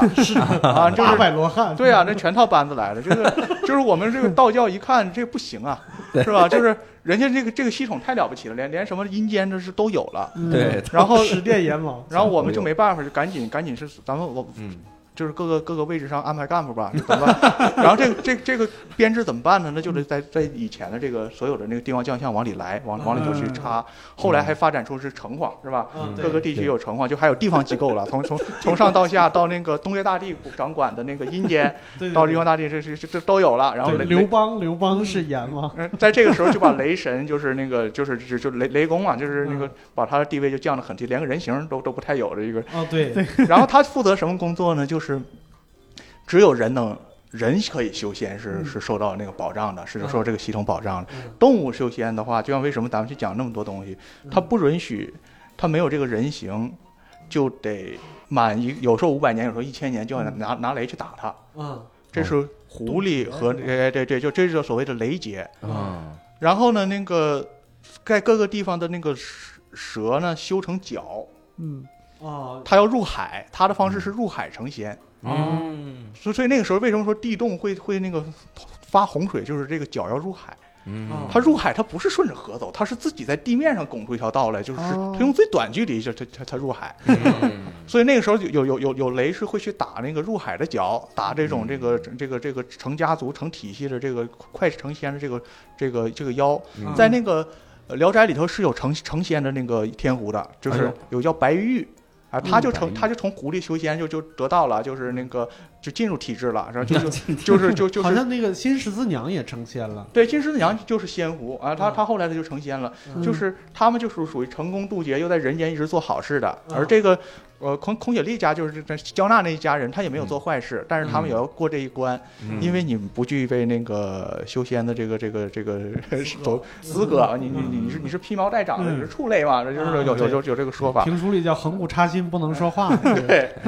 所以就是那个就要就要被被他们降下雷，他们就是这个这个书生姓孔，我的嗯那个稿子有可能忘说这事儿，姓孔是很重要，他说他是圣意，哦就是说是孔子的后代嗯，他既是孔子后代哦，他命里头又能当当官，嗯对他就是大命的人，所以是就是雷就不能劈他。嗯但是雷不劈他，他去砍雷，这个也也很也是很欠的事儿。嗯 所以所以你这个你是属于暴力抗法，然后你这个暴力抗法，就把他劈个半死也是应该的，他可以。啊， 但是咱们后来说那个红丸啊，那个红丸实际上那那个那个是在在那个狐狐狸界是很重的一个种，这就是它狐狸的所有法力都在这个内丹嗯内哎丹，都在这颗内丹里啊嗯。就是咱有有一个故事，好像这里头没讲，也挺挺挺挺好玩儿一故事。那故事就是叫丫头啊，丫头，啊，嗯丫头就是嘛，就是说她后来那个把把她这个红丸一旦吐出来，她就什么力量都没有了，嗯你就得重新来重新来。嗯她是孔雪莉拿命救她，她等于拿我到现在几百年的道行，我去还给再你救你，哎，还嗯给你。，所以就在那个时呃古代那个故事里呢，就是所有的狐狸的法力都在这儿，它这个东西怎么练？嗯，这东西就是对着月亮呼吸。你到了晚上跑到别人家房梁，我估计那石敢当没准是干这个用的，就是撵狐狸用的， 就是跑人家房梁或者跑坟头，就对着月亮就是吐。啊，这个故事是从唐代就开始有了，更早的时候其实也有记载，就是他们见到过这个这个场景，就是对月吐纳，这么叫狐狸拜月，嗯，就是有有的拜的话，一边拜还一边拿个骷髅头舞蹈，舞着舞着就变成人了，这是一种说法。哦但是这个红丸呢，就是在不停的每一天这种吐纳中间，就变成它的法力。有一种说法就是它它随着它法力的上升，它的颜色颜色就逐渐变浅，嗯尾巴会逐渐的变多。啊九尾狐嘛，九就尾是狐哦哦，你像在那个戏班啊，什么那个曲艺界，他们后台现在不知道了，以前都要供狐狸，因为哦狐仙是他们的保护人，他们是一个建业嘛，嗯建业的保护人都是宗教里的黑社会， 都是都不是一个正式的神。嗯然后他们就是就有有有些传说，就说有戏班后台有白狐狸，嗯说这就是这是这是法力最高的狐了。嗯嗯，我记得以前谁来着，谁开玩笑说田立和啊，说那嗯那田立和那就是个白狐狸了，就是因因为田立和辈分高，啊， 法力最高，辈分高。嗯我我看完我有些中国神话，我的感触是啥？就是嗯在中国神话里边，这个人起死回生不是一件大事儿，嗯或者说不是，是一件特别难的事儿。嗯对对对，在西方神话里边，好像人要是起死回生这事儿很难，往往还办不成。嗯嗯中国神话就是咱们去看起死回生，它是有个阶段的，嗯就以佛教进进中国为阶段，就是佛教之前起死回生没有道理，嗯嗯，就是他在他埋在地下多少年，他可以挖开身就活了，嗯，因为那个时候我们没有地狱概念。嗯我们没有嗯这个阎王什么概念。等到那个有佛教带这个来的话，你要再想人起死回生，你得先到那边办手续给他延延寿啊啊！你得或者你借借谁的魂生死簿哎或者回还来魂才能回来。嗯嗯，就是这个这个这个过程是是是是是挺重要的。嗯那西方的话，因为它有天国，它这个西方的生死是是整个基督教合法性的基础，你这个东西不能乱来的。 嗯。应该按流程走， 对，还有一点，我听刚刚教主说那个故事啊，我浏览里边很多也是，就是嗯人能够帮到神仙或者帮到那些妖怪，嗯。这妖怪有很多困境他解决不了，得求救于人才能解决啊，。是的呀，嗯是的呀，这就是刚才就是一开始的时候咱们说，就是感觉人对这些神仙妖怪啊，就是我又敬畏，但嗯是心里呢又感觉咱俩是平等的。对对对，对嗯嗯，我我其实想探讨一个事儿哈，嗯就是《聊斋》里有没有那种就是比如这什么鬼狐仙怪。搞错了惩罚对象的那种故事，嗯会有这种有的这种故事，咱刚才说起来，那个《阅微草堂笔记》里头就就会特别多。啊？嗯对，就是《阅微草堂笔记》，为什么呢？因为它那个《聊聊斋》里不是特别多，《聊斋》就是嗯蒲松龄，因为他是一个特别有意识的小说家，嗯，他一切东西经过他的改造了。嗯简而言之，就是有很多人就会认为，虽然《聊斋》写得好，但嗯是阅读快感是不如像《阅微草堂笔记代》代表的那个笔记传统的，嗯啊因为那个笔记传统就是所谓如是我闻，我就听这故事，我就这么写出来了。嗯啊不是你，我们想纪晓岚不是没有能力去加工的，纪晓岚是对纪晓岚主要是太忙，而且他而且他认为呢，蒲松龄这个东西呢没不对，嗯你不能这么写故事，这么写故事就是自己哄自己玩儿了。嗯啊我们这个那写小说是一个很下贱的事儿嘛，在那时候，啊，就是我们这个真正的文人就是就是随手记下来就完事儿了。嗯但是他在这里面他就要讨论一些法律问题，嗯，嗯因为他是一个搞政治的嘛。对，他讨论法律问题的话，他冤假错案的就会在，就是说这个狐鬼嗯报复错了。对，或者是他报复完了，在也嗯在阳间这个士大夫呢，就是判案的这个这个这个官员就告他，你这是错的，这事儿儿不怨他，我来给你讲怎么怎么样，就是嗯意思就是说，我们的政治权利凌驾在你的这个狐鬼权利之上的，嗯 就是在纪晓岚里边的那个狐鬼的性格都是不完整的，就是片段嗯对啊，有一些是有点那个克苏鲁味道，就是你无缘无故来的，这 是，哎，这种味道是实际上本来是中国神话故事里最好的东西，嗯就本来我就觉得它就是应该是这样，就是你嗯来无影去无踪。就是比方说有一个叫呃，我非常喜欢一一个叫段成式，是一个唐代的一个文学家，嗯然后他写一本书叫《酉阳打赌》，那里头就充满这种克苏鲁味道，然后很妖艳的、嗯很诡异的这种这种故事，嗯不让你理解那个世界。我觉得这个才是常态。对你像蒲松龄这样一切东西你都可以掌控的话，你都可以兑换，没意思了。啊嗯咱生活这种巨大的这种那个命运感没有了，哦 是吧？ 对这个就是那个纪晓岚有有那么一点点，但纪晓岚主要的呢，就是他会，呃，他会用借这个东西去探讨一些问题，但有一些是因为他就是听来就是这么听来的，嗯他是没有没有没有因果啊，他他嗯就这么记下来了。嗯，包括他到那个，呃，他被流放到那个是乌鲁木齐吧，嗯新疆那儿，他不是他他犯了一个事儿，给他给他流放过去几年嘛。嗯他记载那那个地方的风土人情啊什么的，还有好有一部分，我们今天看就是动物学材料，但是有一部分也是神鬼。他说他亲眼见到了，啊，纪晓岚又不会撒谎，咱嗯们只知道他他他他他是见到了，他嗯可能见到了，我们只能解释说是你看的是看错了，那实际上是什么什么。对对，但是人家就是见到，我们也没没不能对就说， 就我们想象的人不能够去去覆盖人家亲对眼自己说亲眼见到的东西。而且他身为一个大学者，也不会啊乱编、胡他言无故他乱为这编。个事儿撒谎，对是吧对？对对对他对，说我梦见周公这事儿还有点有点那什么，我 我见个鬼，有什么有什么可夸耀？人家也想不出他有什么目的来。对。他他这这他体验中我就是见到了，嗯，对， 我看那个像蒋长江老师刚才说说这个命运感，嗯就在这个《阅微草堂笔记》里，我就经常看。我印象很深有一个故事，因为我以前教高考的，嗯然后我在这个看看有一个故事叫《女鬼猎魄》。嗯，他说有一个书生进进京赶考嗯，他不是要卷在那个屋子里面，然后住好几天嘛。嗯啊然后那卷子写完了，就就放那个板子上待着，然后你就在这隔间里面睡觉，嗯睡睡着他就听见有人撕他卷子。他说：“我靠，这他妈有人报复我！”嗯 他就出来，他一出来发现一女鬼正在撕他卷子，说：“让你这个书生，你你干坏事儿。”嗯他说：“你为什么要这样为难我李某人嗯，？”然后这个女鬼说：“因为你张张公子，你等会儿你你姓什么？” 他说：“我姓李啊。”他说：“你那、等会儿你是哪哪哪儿来的那个考生吗？”他说：“这个我不是呀、嗯说：“我靠，这隔间，比如说他问你隔间编号是八五八五七五七吗？这隔间编号是八五七五六。哇咔！现在这个张公子在隔壁那隔间儿，嗯女鬼就说：“说不好意思，搞错了，哈哈，这撕不该是你。”然后他就去隔壁那撕，那就这听边损失怎么对办呢？隔他他这个里面写，就听到隔壁的张公子就喊啊，这那的痛苦怎么样？然后这个李公子就说：“你看人真是不应该干坏事儿， 大哥，大哥你又做了什么呢？ 大哥你啥也没做。呃他反反正可以有时间抄嘛，就是在里头待七天，你你还有还有时间往下”还是再再来，就是整个科场所有的所有的科场，尤其从明代以后啊，嗯嗯，就是这种故事就特别盛行，因为他能他能解释这个书生我为什么一辈子他妈考不中这种这种郁 闷，他能解释这种事儿，就是这种故事特别特别多。嗯比方说，就是他甚至有一种传说，这个传说我倒没有在正式材料里见过，嗯就是。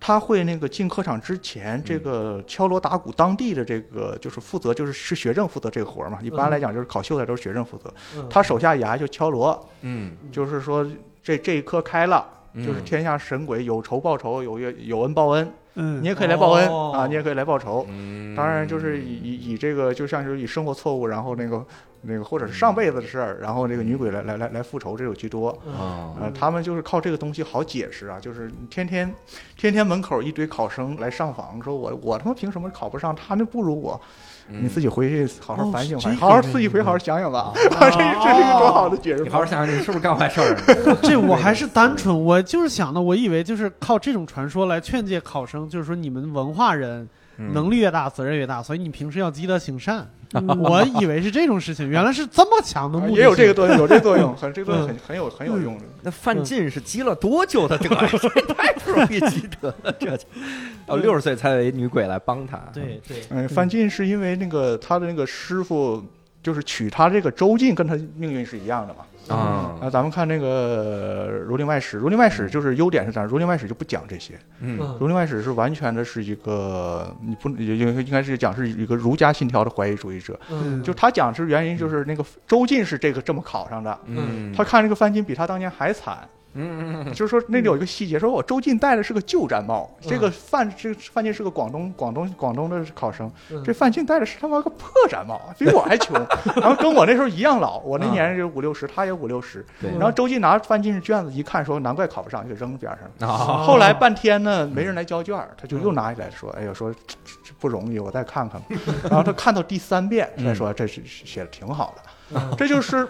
这种偶然性，我们想一想，嗯这是比女鬼还难遇到的。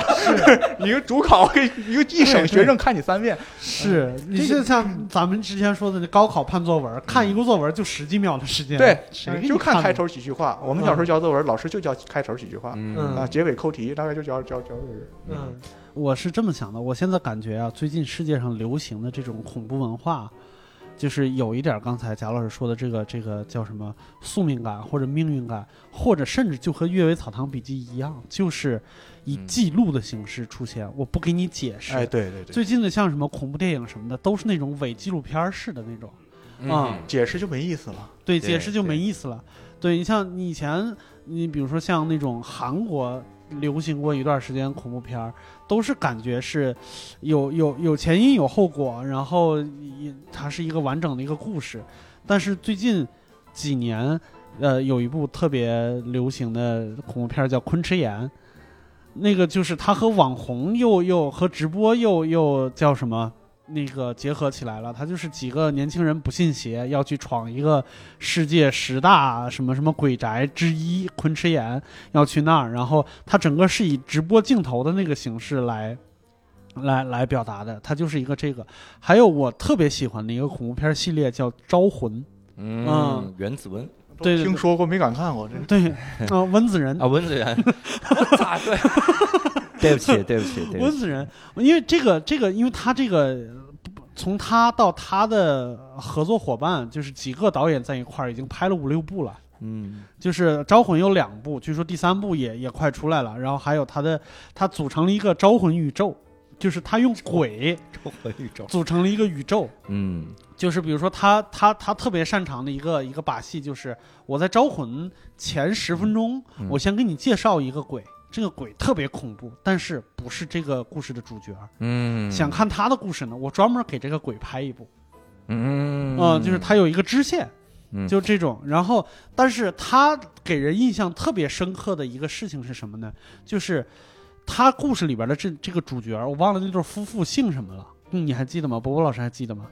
这两个人专门从事招招魂业务的。这两个人是在真实世在真实世界里边存在的，哎呦，并且在社会上引起广泛争议。他们就是像刚才贾老师说的，我不管你信不信，我先信了。他就是招魂的，干招魂的是吧。他就是干招魂的，嗯就是韩国这个合法没问题啊，可以干的。对对对，嗯而且他他这个这个是呃美国呀、或者西方社会这两这这两个人，嗯从呃六七十年代就开始宣称我们是给教会干脏活的，嗯就教会官方不能承认这些事情。他们但是是呢哪个教啊？是是就他是们天主教好像他们自己的天主教的啊？，对对对对对，那就是天主教驱魔人，他俩是。呃，有一点那个意思，就是我就是出现了教会不能官方出面解决的事情，就派他俩去。康斯坦丁，韩国。对对对对对对对对， 呃，不是，他是美国的，啊，美国美国的。呃然后呢，他们两个有一个笔记，就是刚才贾老师说的，就是笔记，哦就是我记载了我这一辈子干的这些脏活儿啊、累活儿什么之类的。嗯的，而且他们两个只有这个女的稍微通一点灵，男的就是普通人，男的就是因为我特别喜欢我媳妇儿，我得保护她，就是力力板儿就力气活儿。然后女的就是能有各种灵异的通感呐、什么之类的，能和鬼神对话，就是这种、这种感觉。我特别开心的一件事情是什么呢？ 据说啊，嗯这两个人的真人把整本笔记都交给了温子仁老师。哇，因为前两部是授权，我把这个故事给你，这个故事给你，你拍。前两部拍了，这两个人特别开心，嗯呃，特别开心，说我把整本笔记都交给你，因为他们还好像还真的引起过很大的社会反响，就是在嗯七十年代、八十年代经常是那上就电视是节目。 招魂这个故事讲的是以天主教的世界观世界观来，差不多，啊差不多，因为它里边儿很有很很厉害的，也不是很厉害，很有特色的一个驱魔方式，就是我喊出你的名字，嗯嗯，你就得走，嗯，就我知道你是谁，哎，中国也是有也有这个这个习啊，，中国也有，中国是嗯，也有这个习俗，嗯嗯，有有有类似这种传说吗？还是呃很多这种传，但是都很古，都是古老的时代，就是基本上名字代表了它所有的法力的一个集合。啊嗯就天主教里边的鬼是哪儿来呢？天主教里面的鬼呢是，呃，他们之前各个文明里的神，啊嗯嗯就是之前美索不达米亚呀、巴比伦这这些这些古古古文明，嗯，然后他们等到那个天主教出现了之后，你建立一个体系，一定要给给它建立一个对立面后啊，啊你才能够去去去把它完善，就是所谓的就是国无强敌恒王吧，有那么一句话嘛。啊，明白然后他们这这这鬼上哪儿找？那就照之前多神里边的各个神，把他们就派派成鬼了。啊哦地狱里的那些鬼王啊，什么就是所谓的那个所罗门的那些诸神，嗯到了就是就是就是那些鬼。嗯，所以这个每个神都有一个名字以啊啊，你知道他的名字，你基本上就能掌握他的能力，知道掌握他的弱点了。啊嗯所以就是他们就会有这么一个概念，嗯就是就是就是你知道他的那个那个来历了，我知道你嗯来历，你自然你就要就要臣服于我的。你对。有时候我都感觉就是我也不具备打败你的条件，但是嗯就是我知道你是谁，嗯你小心点儿。这个就有然点后别让我像知道你是谁。对中中毒似的，我知道你中什么毒了， 那你就就就就能救 的。对对对对对，对我搞清楚你怎么这回个事儿挺。像传染病啊。对啊，有点有点像。有点嗯他说：“张人，我知道哪种病，我就能对症下药。嗯，那我叫他名字，我得叫的多精确，嗯，就是你是狐仙哪个狐狸？我是对，你是非常姓非姓张常的精确。你是姓张的狐狸，嗯立早张还是共长张？对， 我得 多因为精确有的有的那种鬼，它的名字啊还嗯不是英文，哎呦我你去得用它的母语，比如说对它是拉丁文的，你得嗯用拉丁文喊出它的名字。我这得多有语言天赋啊！对，所以有一个特点就是。嗯在希伯来，因为我们他们信的神都是希伯来的上帝嘛，嗯希伯来上帝这个名字其实是不能发音的嘛，就是啊这个原因。对，但后后来给他发明的就是一个 Y，一个 H，、一嗯个 W， W 雅这克威，雅合为，其实这个雅合为这个是音音是发不出来的，嗯嗯啊，这只不过是没办法了，你总总要给他这个这个就跟这个是是能是能够对应起来的， 哦，我啊故啊意把名名字做的很难 念。 字啊叫不出来，你看看，就是你人是没有嗯非洲人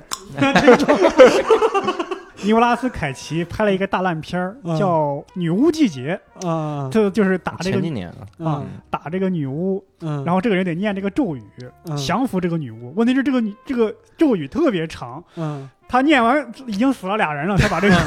才把这个女巫给制住，嗯嗯 对吧？所以以后就把名字起的长一点。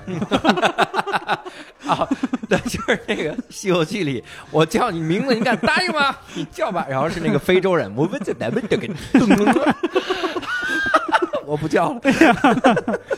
嗯，对。但是我我个人我还嗯要把那个话头稍微撑过来一点，我嗯个人是特别喜欢《聊斋》这部这鬼部故事，对，嗯因为它它包含了很多，就它是个小说，对对对，对，它还有里一边个包含起承转合，对吧？起承转合，嗯然后还包含了蒲松龄的很多，就是一价值个观吗？价值观也好，或者他嗯的表、呃诉求、他的表达什么之类的。嗯就是我我听那个贾老师那个解读《聊斋》的这个课呀，有一点我非常不满意，哎因，为哎有呀，你有看一这，有一个有一有一个故事没讲到，我嗯特别喜欢素秋，嗯就是它里边讲了一个书虫，嗯书讲虫科那举个的故话事应，对，其实讲应科该举可文以化讲的一个那嗯啥，嗯他就说这个鬼啊，也不是这个鬼，就这个妖精啊，他也、嗯也也不是什么狐狸什么之类的，他是夹在书里边的线儿虫，因为那个时候那个纸都是纯天然的，什么那种自然的那种，特别容易生虫子。嗯他就说我在这个书里边夹了多长时间了，上千年了，你嗯，想我知道多少知识，妈呀，我居然考不中，啊嗯，最后气死了。啊，对我居然考不中，他他就蒲松龄的意思就是他都考不上，就说对明你们不是按学识来哦，来来来选拔啊那的，不就说自己呢吗？对？其实 但是就有一个说问题，你夹在这个书里，你不就一本书？ 你这上千年就读这一本儿，你再多读几本 儿。 他是他是不是代表所有的这个书的那个那个这个书叫杜鱼这个这个虫子的一个主管这个神？啊 对就一个一个哎经历，其实对这个东西就挺挺好玩的，就是我在这很很偶然的一个机会看这个到底这东西怎么成精的。嗯这东西呢，注一本古书连着注多少个仙字，它就能成精，连续把多少个仙他字。首先得 认字 儿，然后他得把这本书读完了。有人有人说把一耗子放到一个那个打字机上，它也它也若干万年里它也能打出一句莎士比亚来，嗯对对对对就这就说这这虫子它也是不认字儿的时候显示出来的， 没有成精，慢慢读，万一就成了。就是慢慢住吧。你说这个，我看《搜神记》里的故事啊，嗯跟《聊斋志异》又不一样，嗯， 《搜神记》里边它这个道德训诫的味道很少，对，嗯它基本上是这个人呢，凭借自己的机智和勇敢战胜了鬼神。嗯，呃很多都是我战胜了鬼神之后发了一笔财。哦原来有个故事说，有个人要住一个庙里，有人说别去了，那个地方闹鬼，嗯他就非得去嗯。哎，是具备了勇敢的这个品质啊！ 一般情况下，恐怖故事这种人往往先死了，对吧？嗯他是一进去半夜听到一个人过来，一个穿青衣服的人问嗯细腰细腰，那嗯人那人有答应说我在这儿，嗯说这怎么有人的气味？他说有人住在这儿啊，那那不管他。过来又来一个穿黄衣服的人，又喊了一遍细腰细腰。嗯这个人摸到这个套路之后，他过到后半夜，他自己起来过来喊了一声细腰细腰，嗯问你是谁？他说他大概是个棒槌，棒槌不是两头粗中间细嘛，呃嗯叫细腰。他说嗯穿青衣服的是谁？说是青铜，嗯在什么地方？在哪哪哪儿？嗯，黄衣服呢是黄金啊，在哪哪哪儿？他早上起来，妖怪白天不能起起来犯事儿嘛，嗯他就挖，哎，挖到一个棒槌，嗯一摞这个铜钱，哎， 一摞黄金，哎，嗯发财了。这和算命先生这要黄啊，这是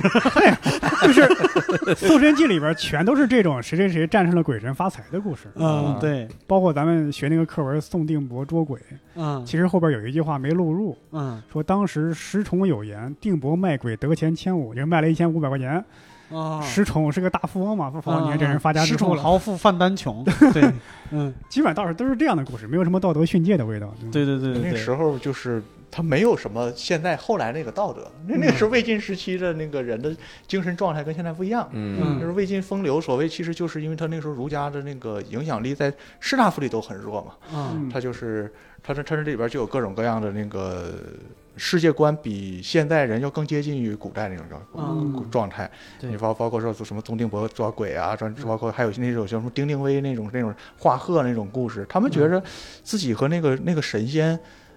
离的是很近的，啊嗯，这个世界是相通的，他们甚至就就相信自己就是就有神仙气质。嗯就是咱们去看那个所有的就是道教历史上那些仙，嗯一个主要出出神仙的时期就是这个时期，嗯，就是在而且去把那些当地那那时候那些神仙洞府，嗯他们不有什么多少洞多少洞天嘛，嗯，对对把对，这些洞天的地域把它连接起来的话，我我我干过这个无聊的事， 就是在南北朝时期那个是南方江南文化繁盛这些地方，就是这些人的这些地方，嗯是甚至连什么陶渊明那个那个那个那那那那些地方也被认为是成为洞天了，嗯就是那这个时期的文化是整个中国当代道教文化的底子，啊嗯对，就是这个状态。嗯包括《三国三国演义》里边也录入过那个，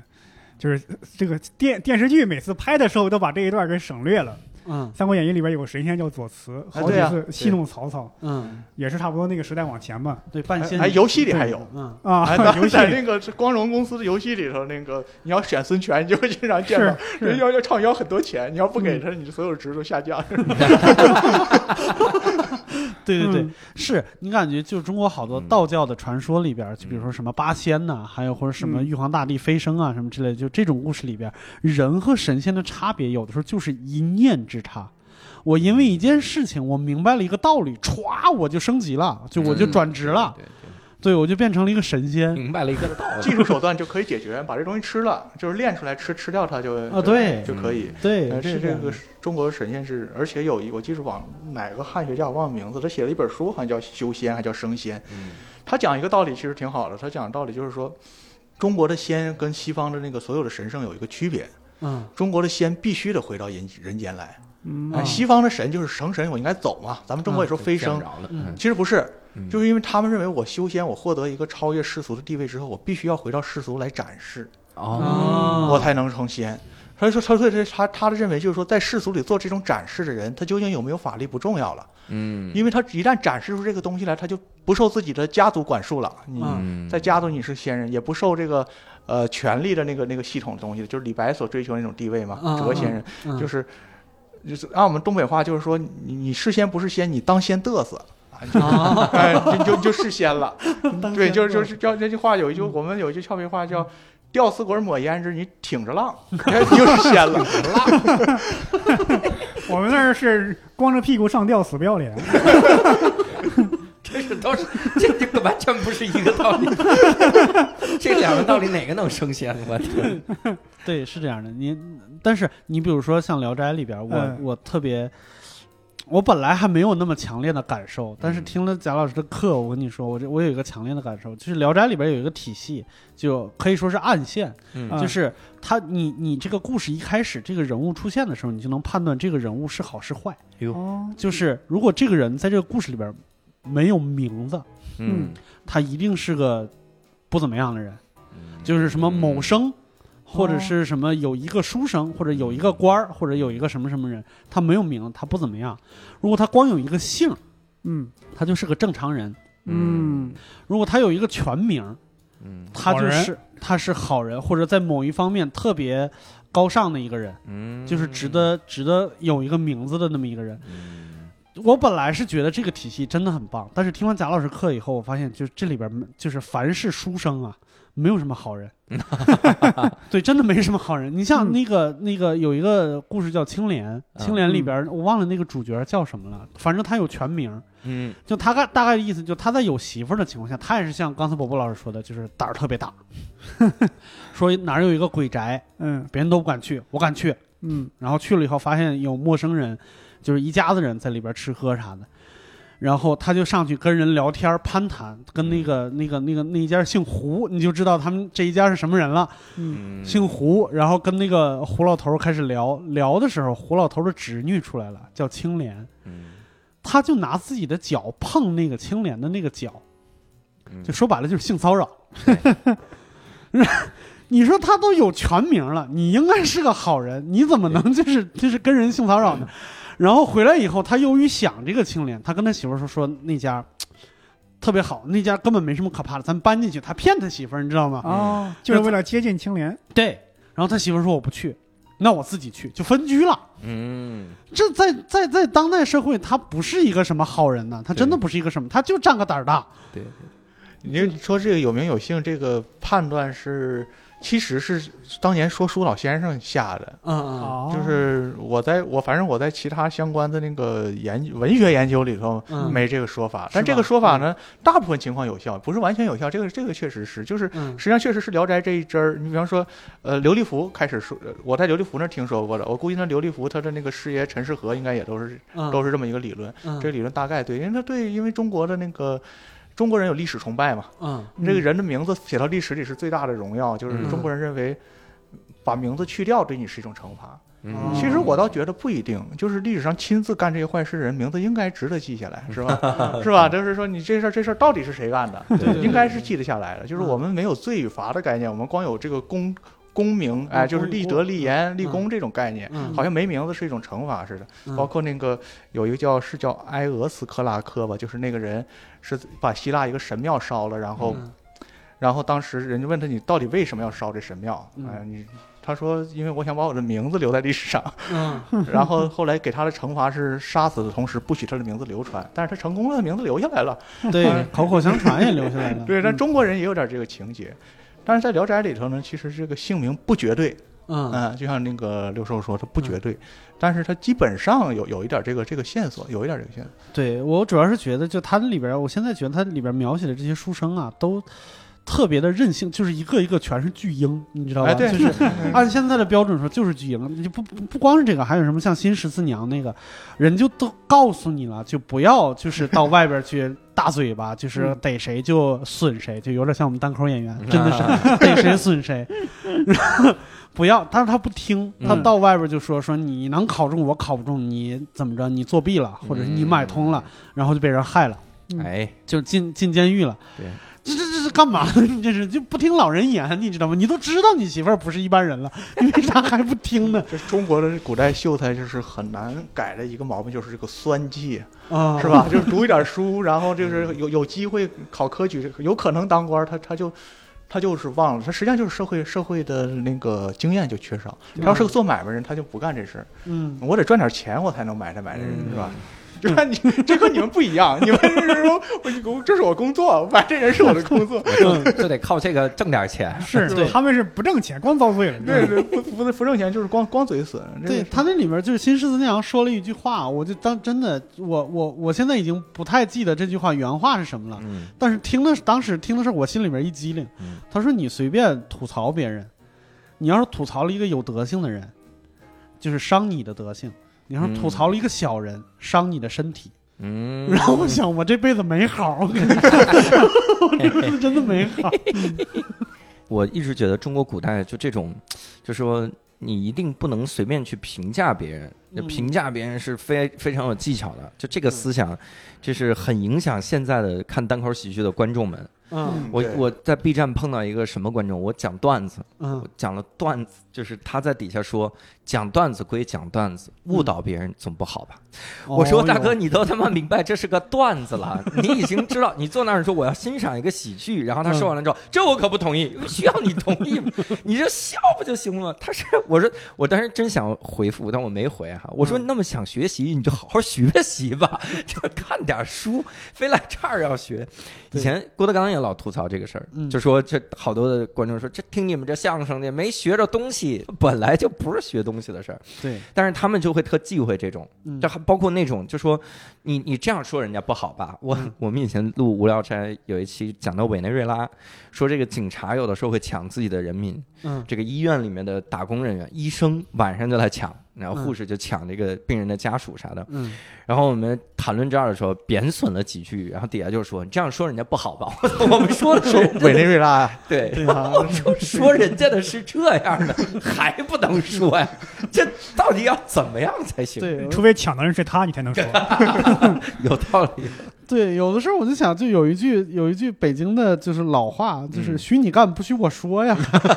哎，对，徐 还真是这个中国嗯好多事情是这样，是许他干不许你说的，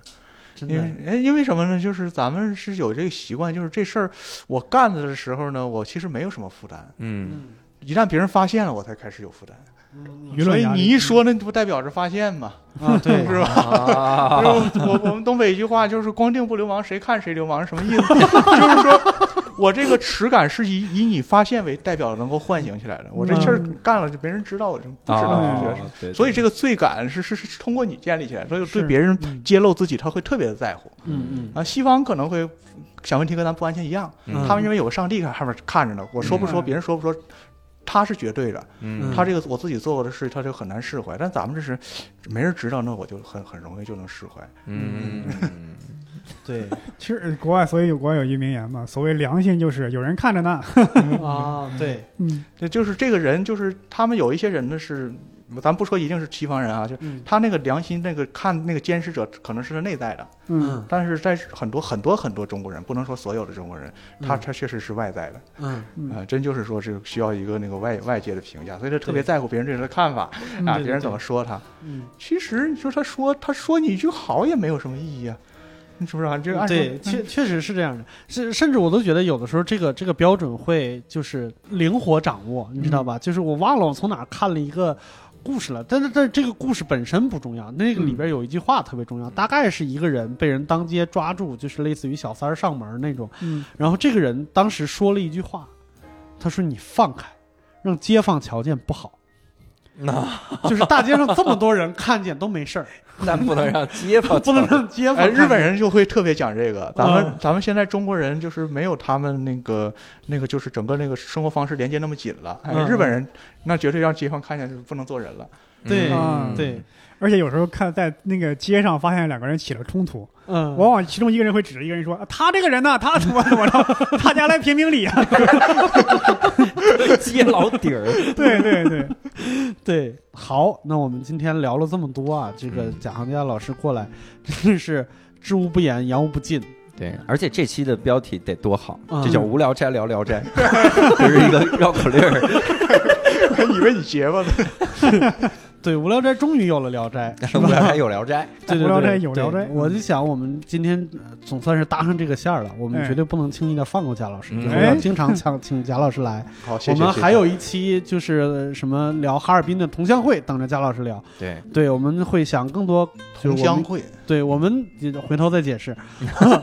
我们秉着逮住蛤蟆钻出尿来的这个方式， 你这比喻啊，您能不能换个比喻？